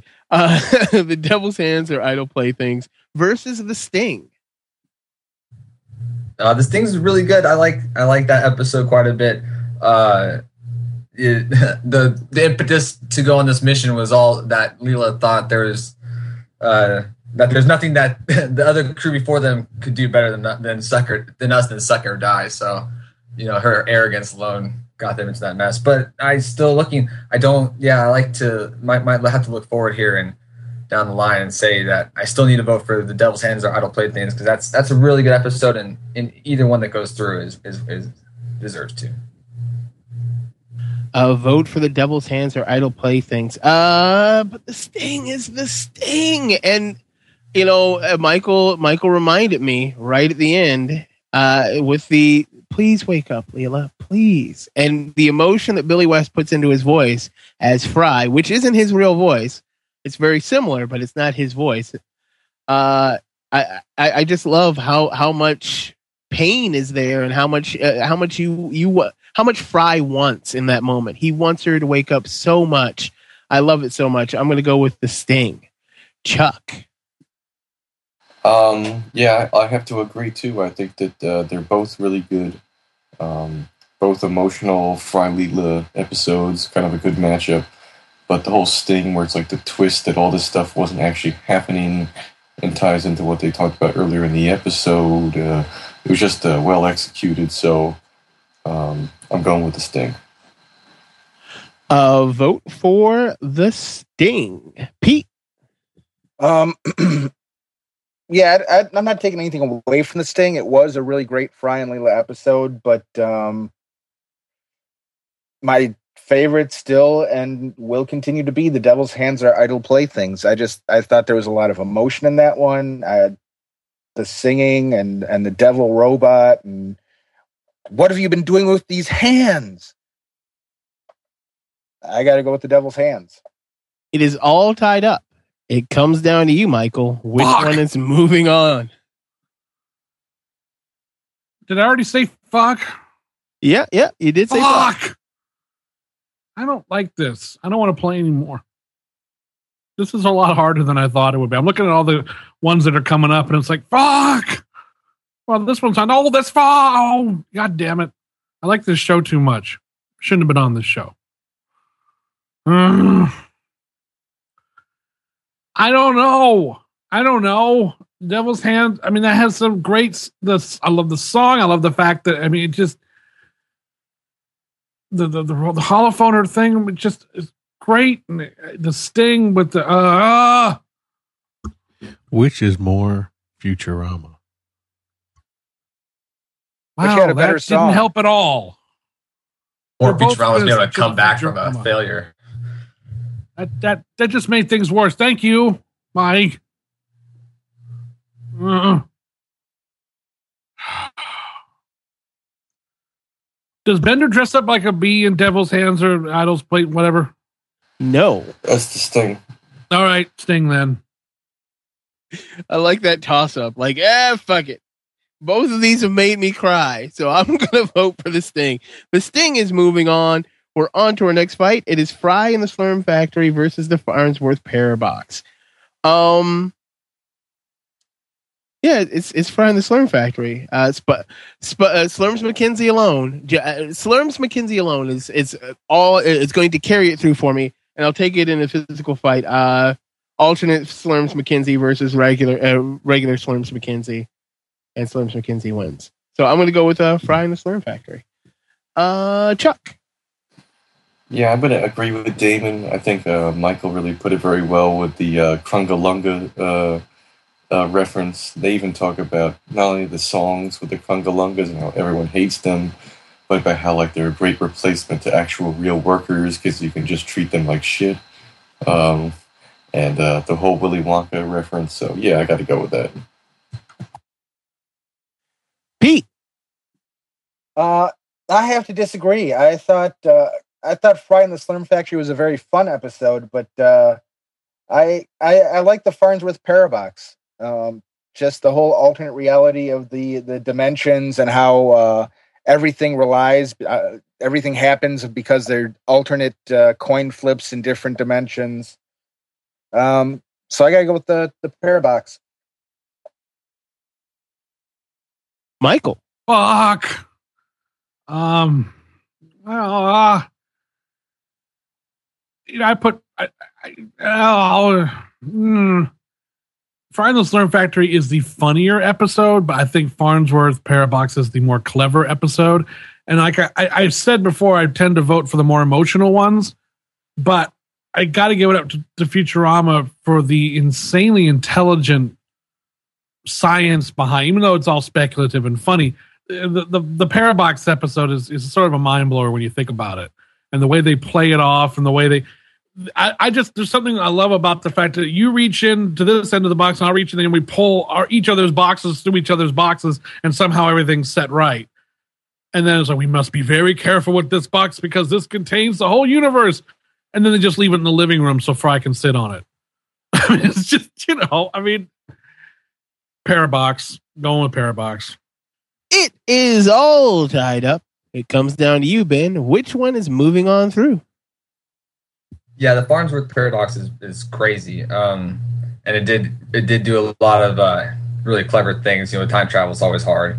I like the end of it though. Uh, Fry he says, but they're you know he's walking past the in the street and he says, but they're uh, they're but uh, flip of a coin go I or we or something like that. And uh, it's just funny referencing back to Leela using a coin to make all her decisions was what split this universe into It was, it was really good. It was good. Uh, tied in all at the end. So I'm gonna vote for the Farnsworth Par- Parabox. And the Farnsworth Parabox is moving on. Good news, everyone. Uh, and we're on to our next fight. Chuck, this one is yours. It is Wars the H Word versus The Day the Earth Stood Stupid. Hmm, this is a good matchup, but I'm going to go for War is the H word. Um, just because so many great quotables, kind of the parallel about like Vietnam and unnecessary war, um, the futility of imperialism, all kind of thrown into kind of like a slapstick comedy situation. They even join the army just to get like a five percent like uh, discount off of gum. Um, yeah, War is the H word. Pete. Um, both great episodes, both very funny. Um, I think I got to give the edge to this one to the day there stood stupid because it was the first thing, first time I believe that we actually got to see Nibbler as anything besides a stupid pet. Um, so yeah, Michael. I gotta go with War the H word just for the bit where Fry's gotta figure out how to rescue Bender's like, I gotta break down that gate, I gotta tackle those guards and steal that chopper. And then he sees Leela disguised as Lee Lemon do all that, and he goes, Hey, I did it. Wait, that's not me. it's just like God, how stupid is Fry? I just I love gags like that where it's just and then you know the and again it's a great Zapp Brannigan ep. The whole idea that he knows he's attracted to a man, he's really scared by the whole thing. When he finds out later, it's when it's like, oh God, I've never been so happy to be attracted to a woman.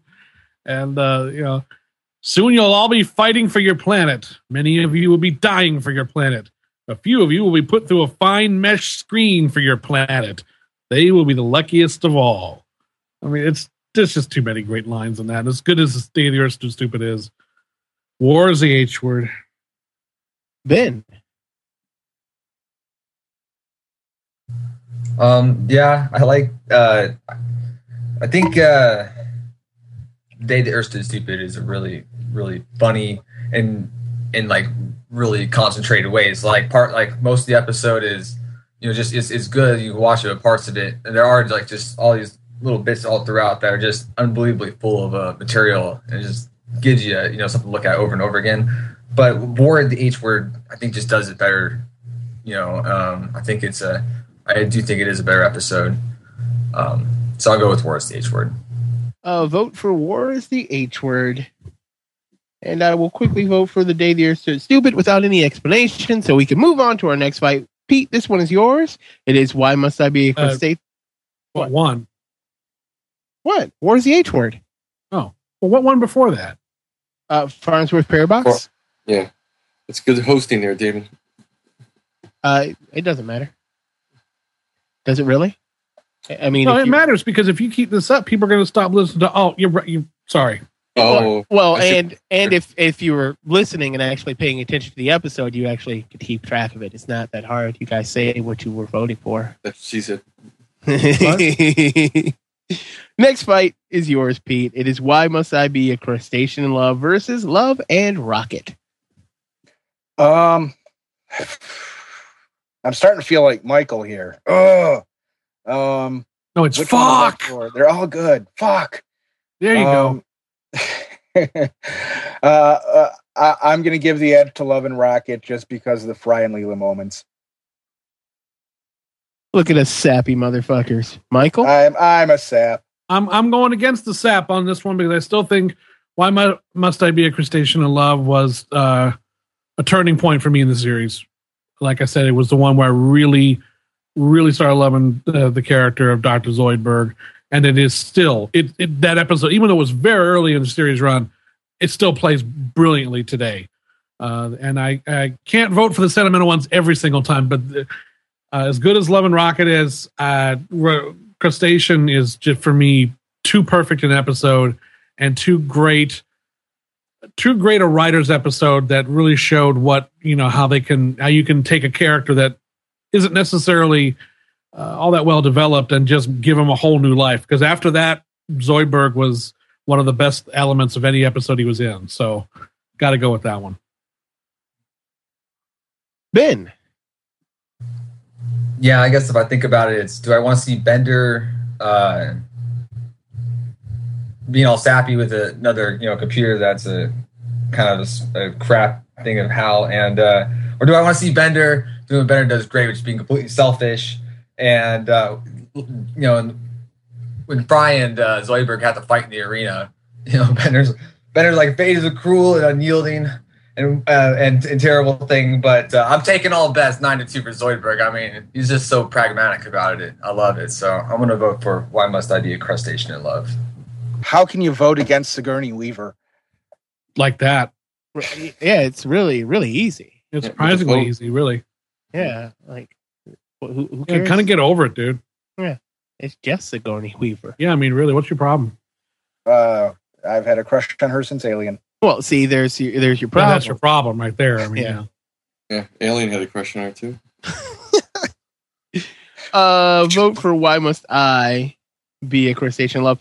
I yeah, Zoidberg is like my second favorite character in the show, uh, especially since uh, they expanded his character even more in the Comedy Central run. His first name is John. He's actually an excellent doctor for everything but humans. Like I, I, like John Zoidberg quite a bit, so I'm going to vote for why must I be a crustacean in love? Uh, Chuck. Yeah, I'm gonna go with uh, Crush Jason in, in, Love as well. Um, you know, uh, great Zoidberg episode. They have the uh, what do they call when they fight each other? The uh, the Kapla. A uh, lot, lot of kind of subtle Star Trek references there, and again, Zoidberg is just awesome. He's basically like a Jewish lobster that's uh, that's funny and hilarious. Why must I be a crustacean in love?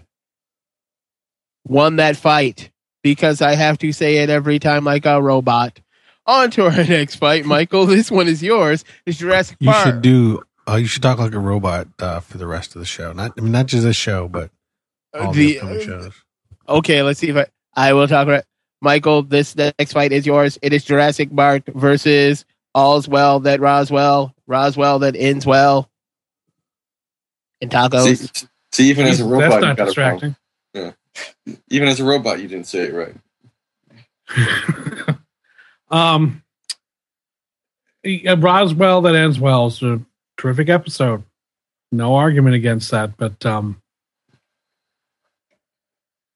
yeah, it's- not not against Jurassic Bark. It ain't gonna no no no no. I didn't almost commit suicide after the ending of Roswell that ends well, so I'm gonna have to uh, appreciate the power of that. That is Jurassic Bark. So uh, no, I'm, I'm going with Jurassic Bark. Uh, vote for Jurassic Bark. Uh, Ben?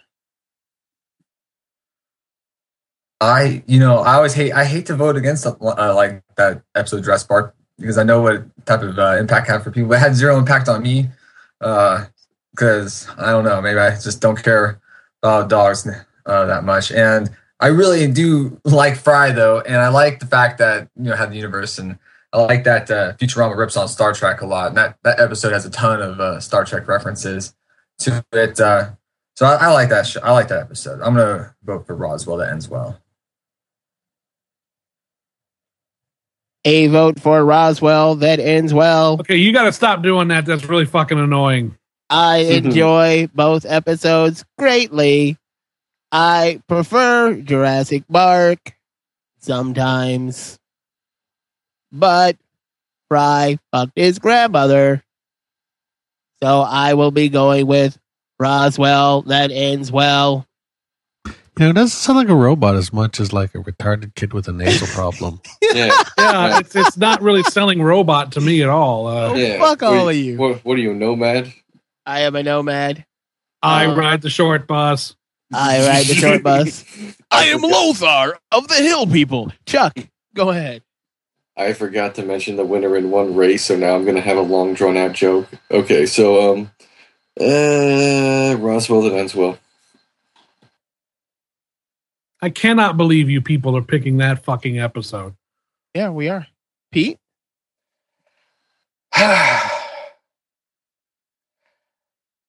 I got to pick. Uh, I got to go with Roswell that ends well, just for the fact that uh, I believe when they find Bender, instead of trying to put him together as a robot, they attempt to turn him into a flying saucer, which has got to be the world's smallest flying saucer.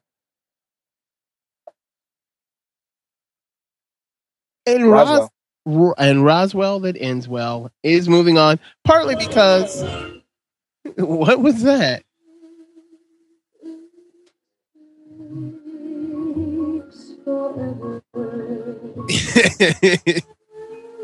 Oh, the closing montage to Jurassic Park. Yeah, that's what that is. The reason why it's being voted down, partially for me, is because it was already on Best of Futurama, and we talked about it at length there. Sorry that you weren't on that episode. Roswell that ends well is moving on or on to our next fight. Ben, this one I is hope he yours. doesn't kill himself. Uh, well, well, now that it's off the list, he probably won't. Uh, time keeps on slipping versus Hell is Other Robots. Ben, that one is yours. Um, I like both these episodes a whole lot. Uh, um, uh, but I think you see Hell's Other Robots done uh, like the same ideas done better in other episodes later. I really still like how on Time Keeps on Slipping they they tech detected that entire episode, and that's so like like terrible of a thing to do. But it was so funny the whole entire time. It keeps and it's interesting too, and and I like that. So I'm gonna vote for uh, Time Keeps on Slipping. Uh, vote for Time Keeps on Slipping. Um, I'm going to go with Hell is Other Robots. Very quickly and easily. Uh, Chuck. Uh, time keeps on slipping. Pete.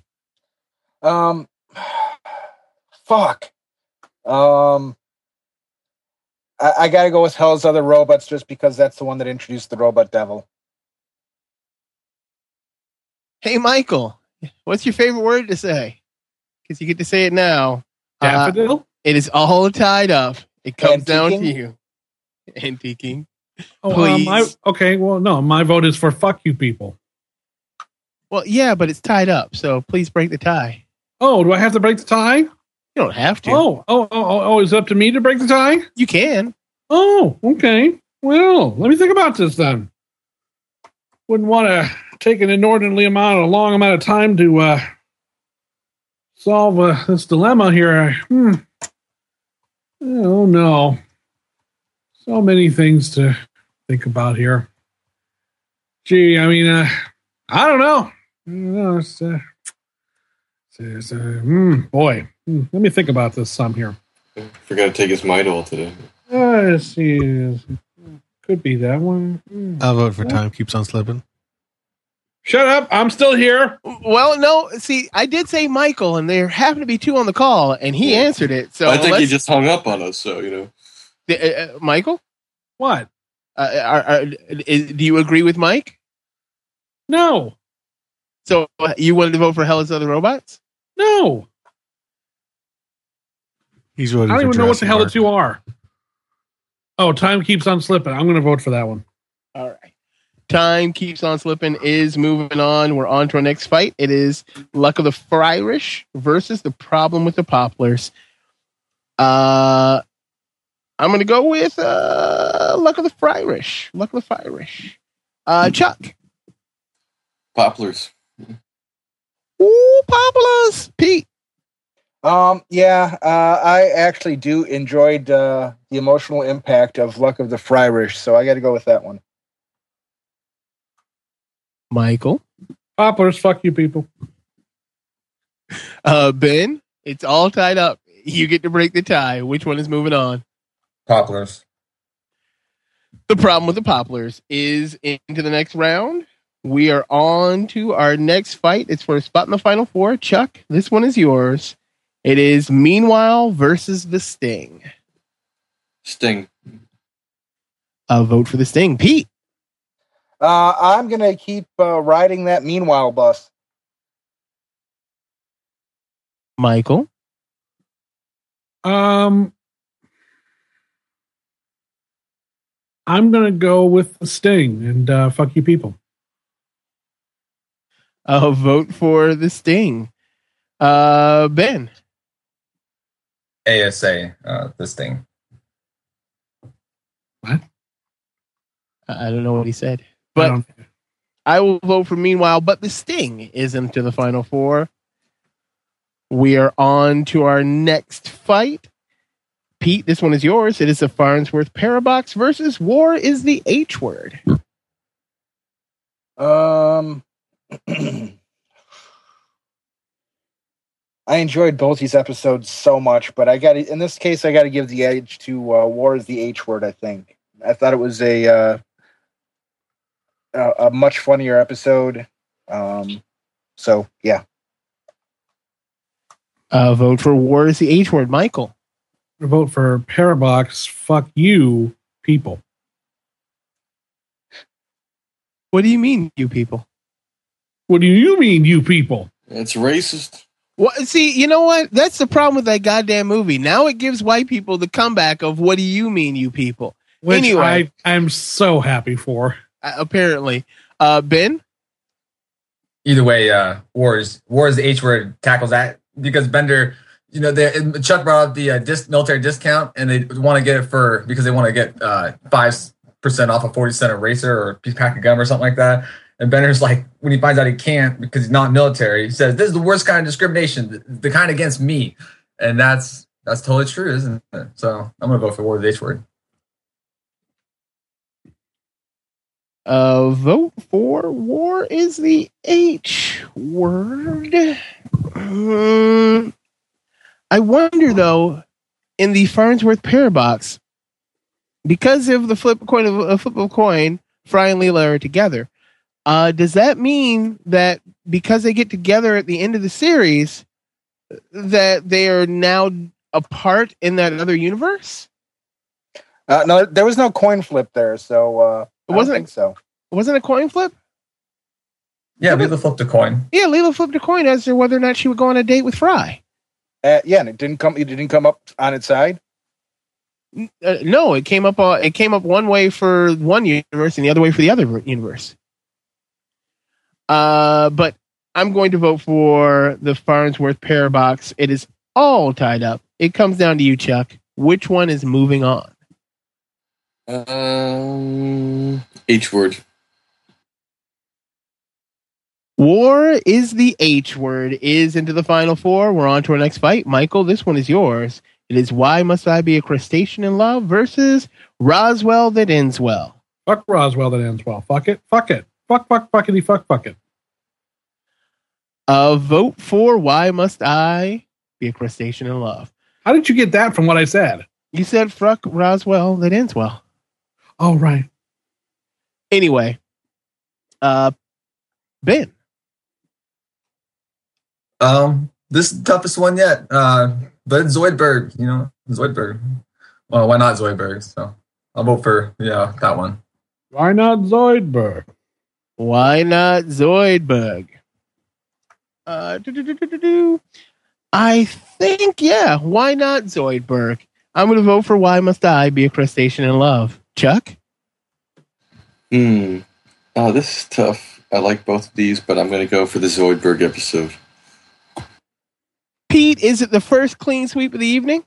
See, now to me, these are both Zoidberg episodes because uh, one of my favorite parts in Roswell that ends well was when they're sitting there cutting him apart and he's sitting there talking like it's nothing's happening, like he's not being vivisected. Um, but yeah, I'll, I'll vote for Crustacean in Love. A clean sweep! Woohoo! Yeah, fuck Roswell. Uh, we're on to our next fight. Oh, shit. Oh, it's Popplers that one. Uh, ben, this one is yours. What happened there? Well, no, I, I forgot to write the last marker for which one won the problem with popplers versus Fryrish. Uh, but it was problem with the popplers. Timekeeping goes on slipping versus the problem with the popplers. Ben, that one is yours. Um, I like them both. Uh, but the Popplers is so much more fun. Kind of, it's, it's like an adventure and uh, ridiculous too at the same time. And they they eat none of the people's children. That's just funny as all get out. So Popplers. A vote for a problem with the popplers. Uh, yeah, eating eating children is hilarious. I do it all the time. But I'm gonna go with time keeps on slipping because I did forget that Fry did rearrange not planets but stars to write "I love you, Leela" in the sky. Uh, that's kind of fucking amazing. So I'm gonna go with time keeps on slipping. Chuck. Um, hmm. This is tough because conceptually, time keeps on slipping is more clever. Um, Popplers is more fun. Um, I'm going to go with slipping. Pete. Um, I'm going to go with the problem with Popplers because that, that introduces the character Jrrr, who they uh, later bring back in the episode T for Terrestrial um, as the one who uh, adopts Fry as a pet. It is all tied up. It comes down to you, Michael. Which one is moving on? Um,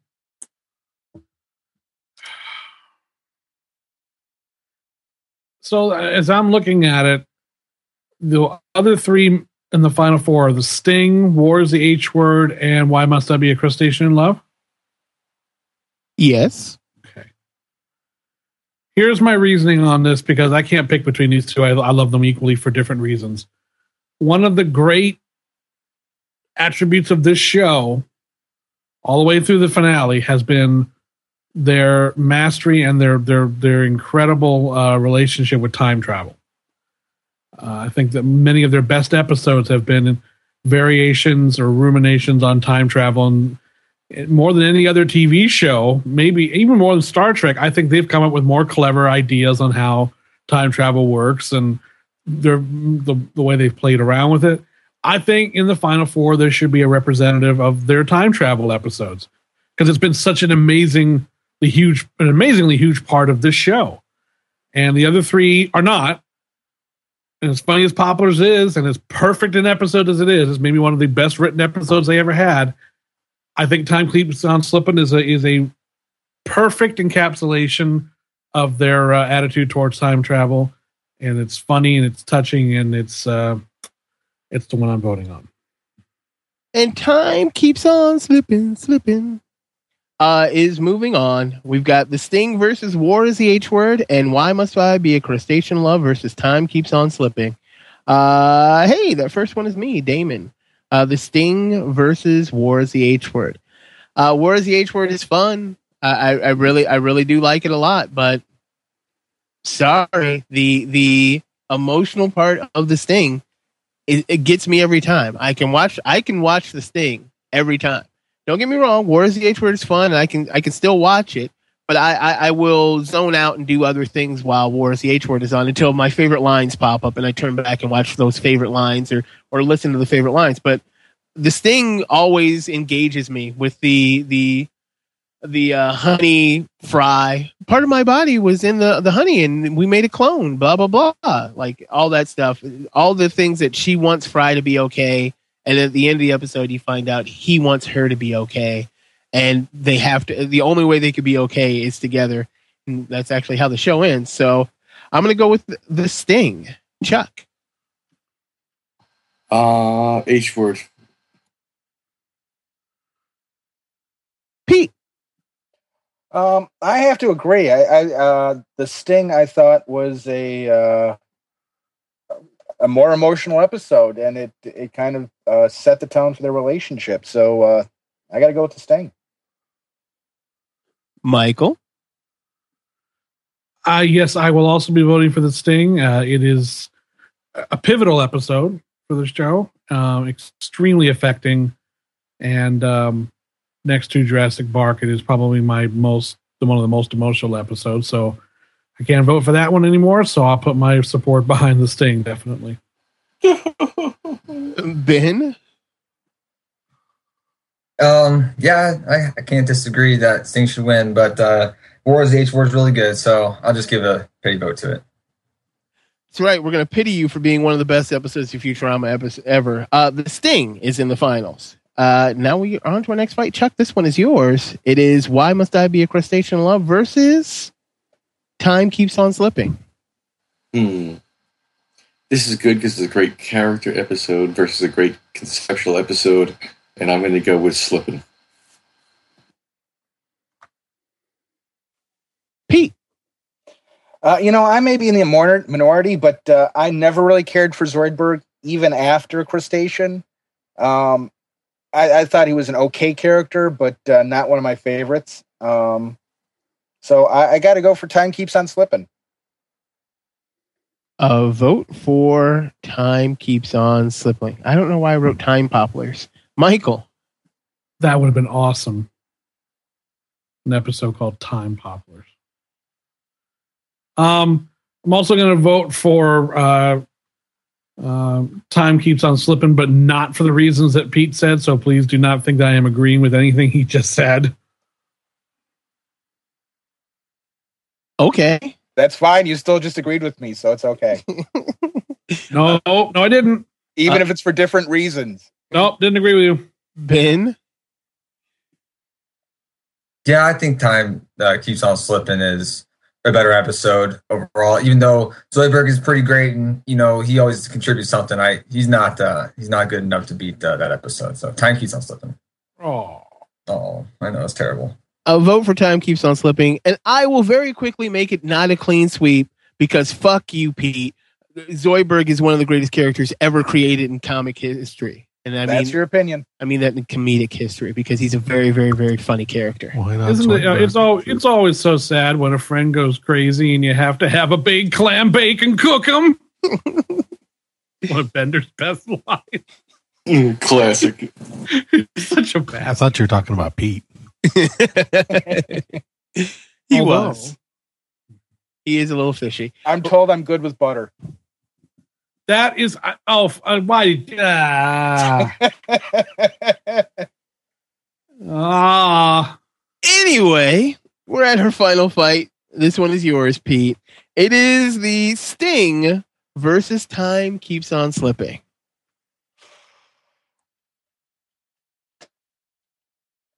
Okay, this is a tough one. the word you're looking for is fuck. Fuck. Um, you know, I one of the things that I've loved about Futurama is Fry and uh, Leela's uh, ongoing will they, won't they, won't they relationship, and uh, I think the Sting has more of that. So I got to go with the Sting. A vote for the Sting. Michael. Yeah, I mean we've ended up with two episodes that very much focus on the Fry Leela relationship and the efforts that Fry will go to to prove his love to uh, to Leela. And I don't know. Um, I could easily choose either one. I think both of these are wonderful representations of Futurama. I'm going to go with Time Keeps on Slipping just because I think it gives all the other characters, in addition to the Leela and uh, uh, Fry storyline, I think it gives all the other characters some really great moments. Whereas the Sting, and that's not a that's not a knock against the Sting at all. Whereas I think the Sting is very much Leela's story and also Fry's story as well. So I again, I, this is a toss up. I could easily, I could be swayed, but I'm I'm very I'm going to go with Time Keeps on Slipping. Ben. Yeah, I think the I mean Futurama sometimes can really uh, you know strike you hard with its uh, moments between you know fondness and compassion for each other and the characters. But I mean that's not why I really liked it. That's that's what kept me interested. I, I like Time Keeps on Slipping. I mean they do things that I first noticed like they they, they show uh, free radical uh, uh, reaction for of uh, of water, and I think that's just great science you know embedded in these all these shows and there are so many other elements. I mean, they work very hard and, and they put a lot of effort for you to be able to see these over and over and over again. And, you know, this thing hits hard, but I mean, that only does that once, really. I mean, time keeps on slipping state, you know, is always, will always uh, deliver, you know, something to you every time you see it. So time keeps on slipping. A vote for Time Keeps on Slipping. Slipping, slipping into the future. Um, I really don't know what I want to vote for. I could just easily tie it up and throw it to Chuck and make him decide, and he'll just say one word answer H. Um, I don't know what he's actually voting for on this one. Q. Is he? Uh, I like time keeps on slipping, and I like the sentiment at the end of Fry, you know, moving stars to to profess his love. And I don't think it was a will they won't they relationship that Fry and Leela have. It, it, it's it's when will they? It- there is no won't they because by, because of this sting, you know that Leela has the same feelings for Fry. So there's no more will they won't they. It's when will they. And uh, I, I, I like the sting for that. I, I like the this thing that I, I like the fact that because of this thing, we know that Fry isn't just barking up the wrong tree. That Fry shouldn't be with Amy. That that Leela wants to be with Fry. She just has to get her shit together, and Fry has to get his shit together so they can be together. Uh, so yeah, I'm gonna go with the sting. It is all tied up. It comes down to you, Chuck. I'm changing my vote to the Sting. What? I'm changing my vote to the Sting. Okay then, uh, Chuck. Um. All right. So it's not all tied up, but um. Hmm. I was going to go for um, time keeps on slipping because even though I like the whole Fry Leela aspect of it, um, that exists in everything. I mean, you know, Cheers, Star Trek episodes. You know, the girl and the guy. You know, the whole T. I mean, fucking New Girl. You know, has like that whole dynamic. Uh, so like, even though I like it, it's not necessarily unique. Whereas Futurama has the sci-fi twist to it, where it ties in humor, the characters, and um, uh, I think uh, it, it kind of is. It's like a fun riff off of the whole like time travel uh, or like you know time effect uh, of the show. So that's why I'm voting for it. But it doesn't matter. No, actually, you're right. I'm I'm changing my vote back. Okay. So time keeps on slipping. Yeah. Is the winner? Yes. Okay, time keeps on slipping is the winner of this episode, but of course, we, as always, we are wrong. Uh, the best episode of Futurama uh, is the one with Hypnotoad.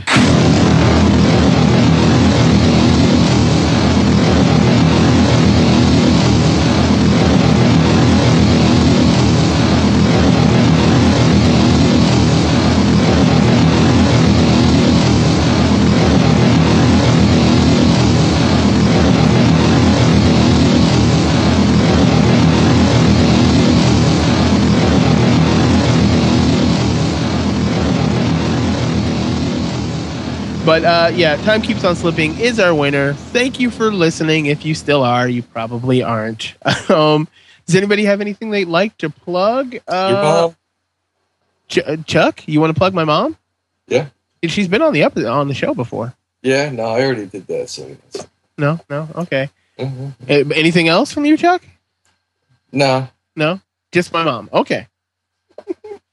uh, Ben.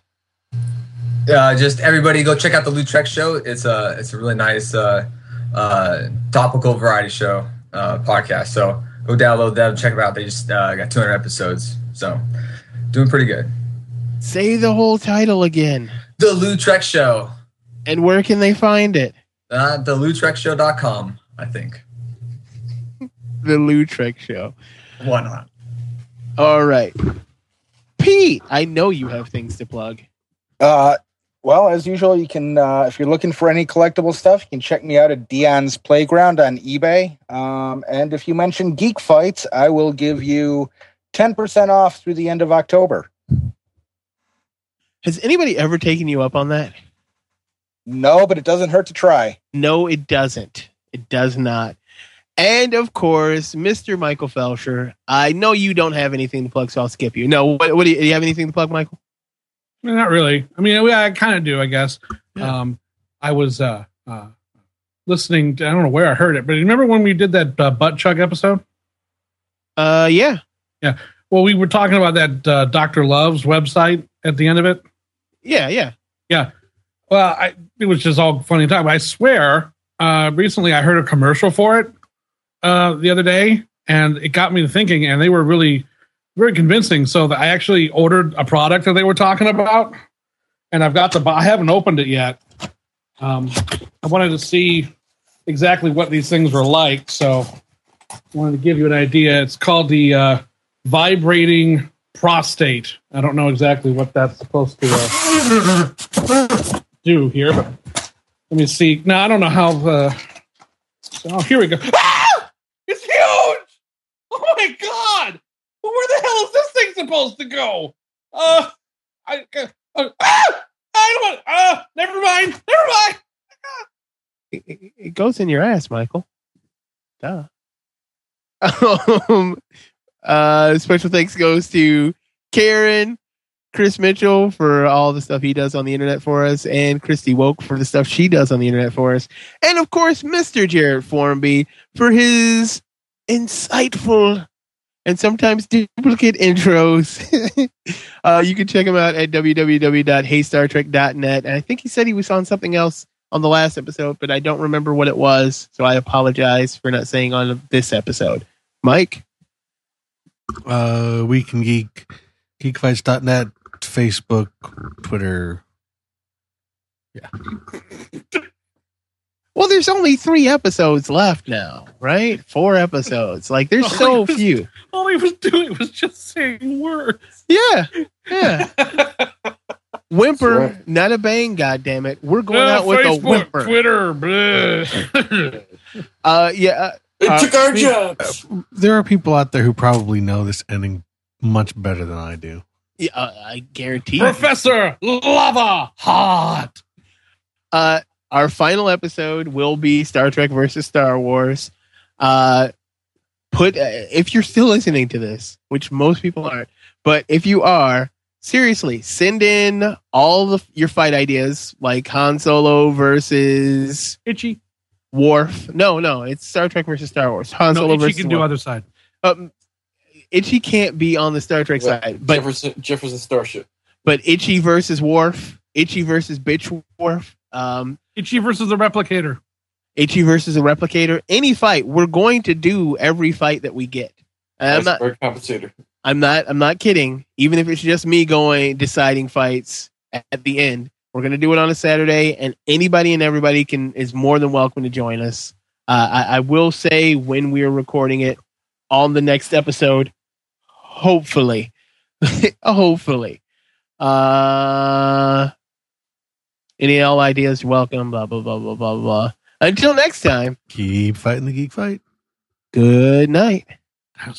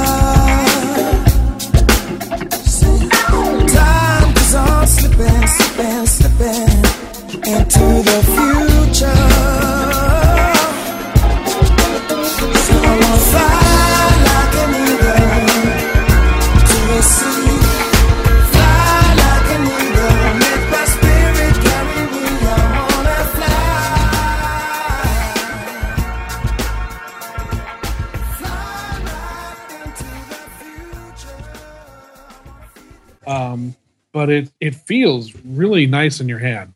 Oh, that's going to be taken out of context.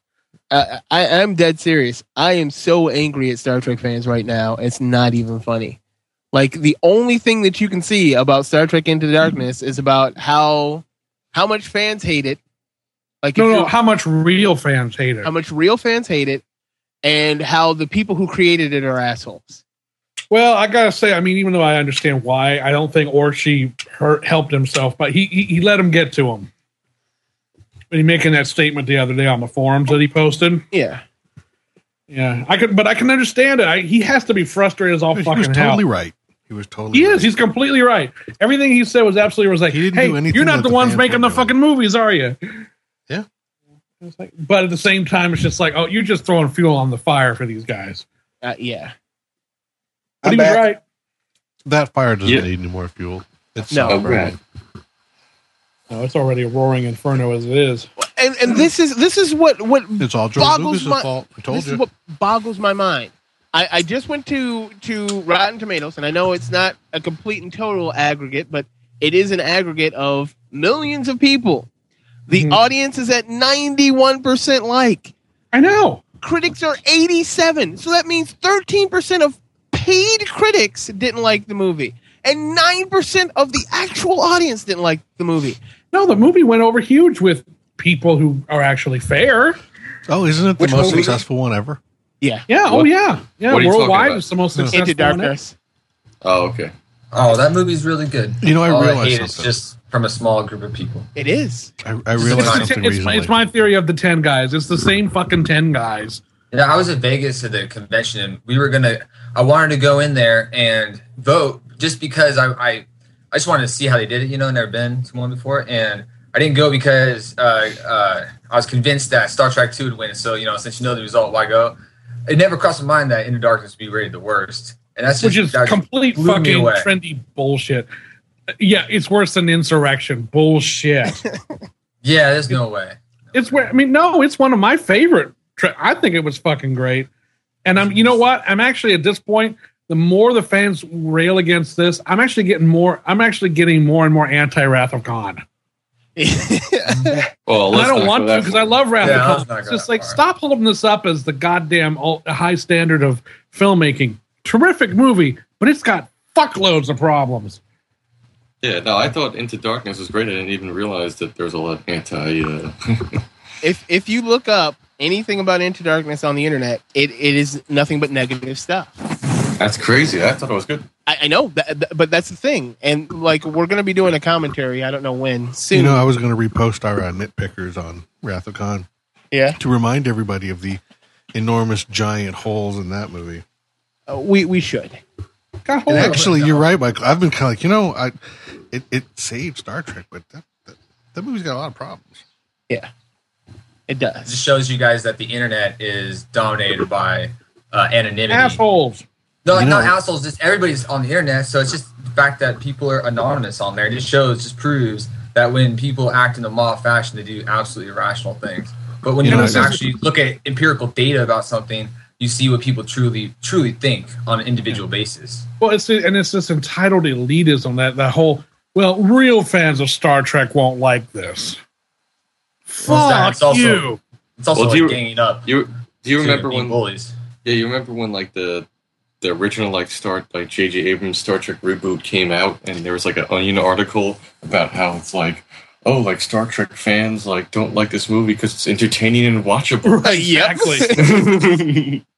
we need to repost that. We need to go find it and Yeah. repost it. No, I can't. But I'm totally with Dan. Right now, the Star Trek fans can all, all these, these fuckers, and they can all eat a bag of dicks. Yeah. I'm serious. You know, I, I called it back Yeah. when Lucas sold Star Wars and he was no longer a target.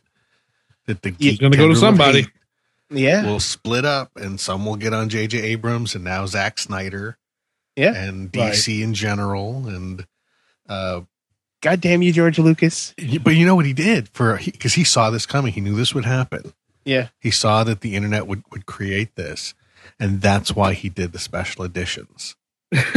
because he knew that it would attach itself to him. He's so he kind of like bore the brunt for all this time. He did this for us. He's like Jesus. Well, and I- yeah, he's, he was he was a, he was taking it all, and now now that he's gone, it's split up and it's devouring everything we love.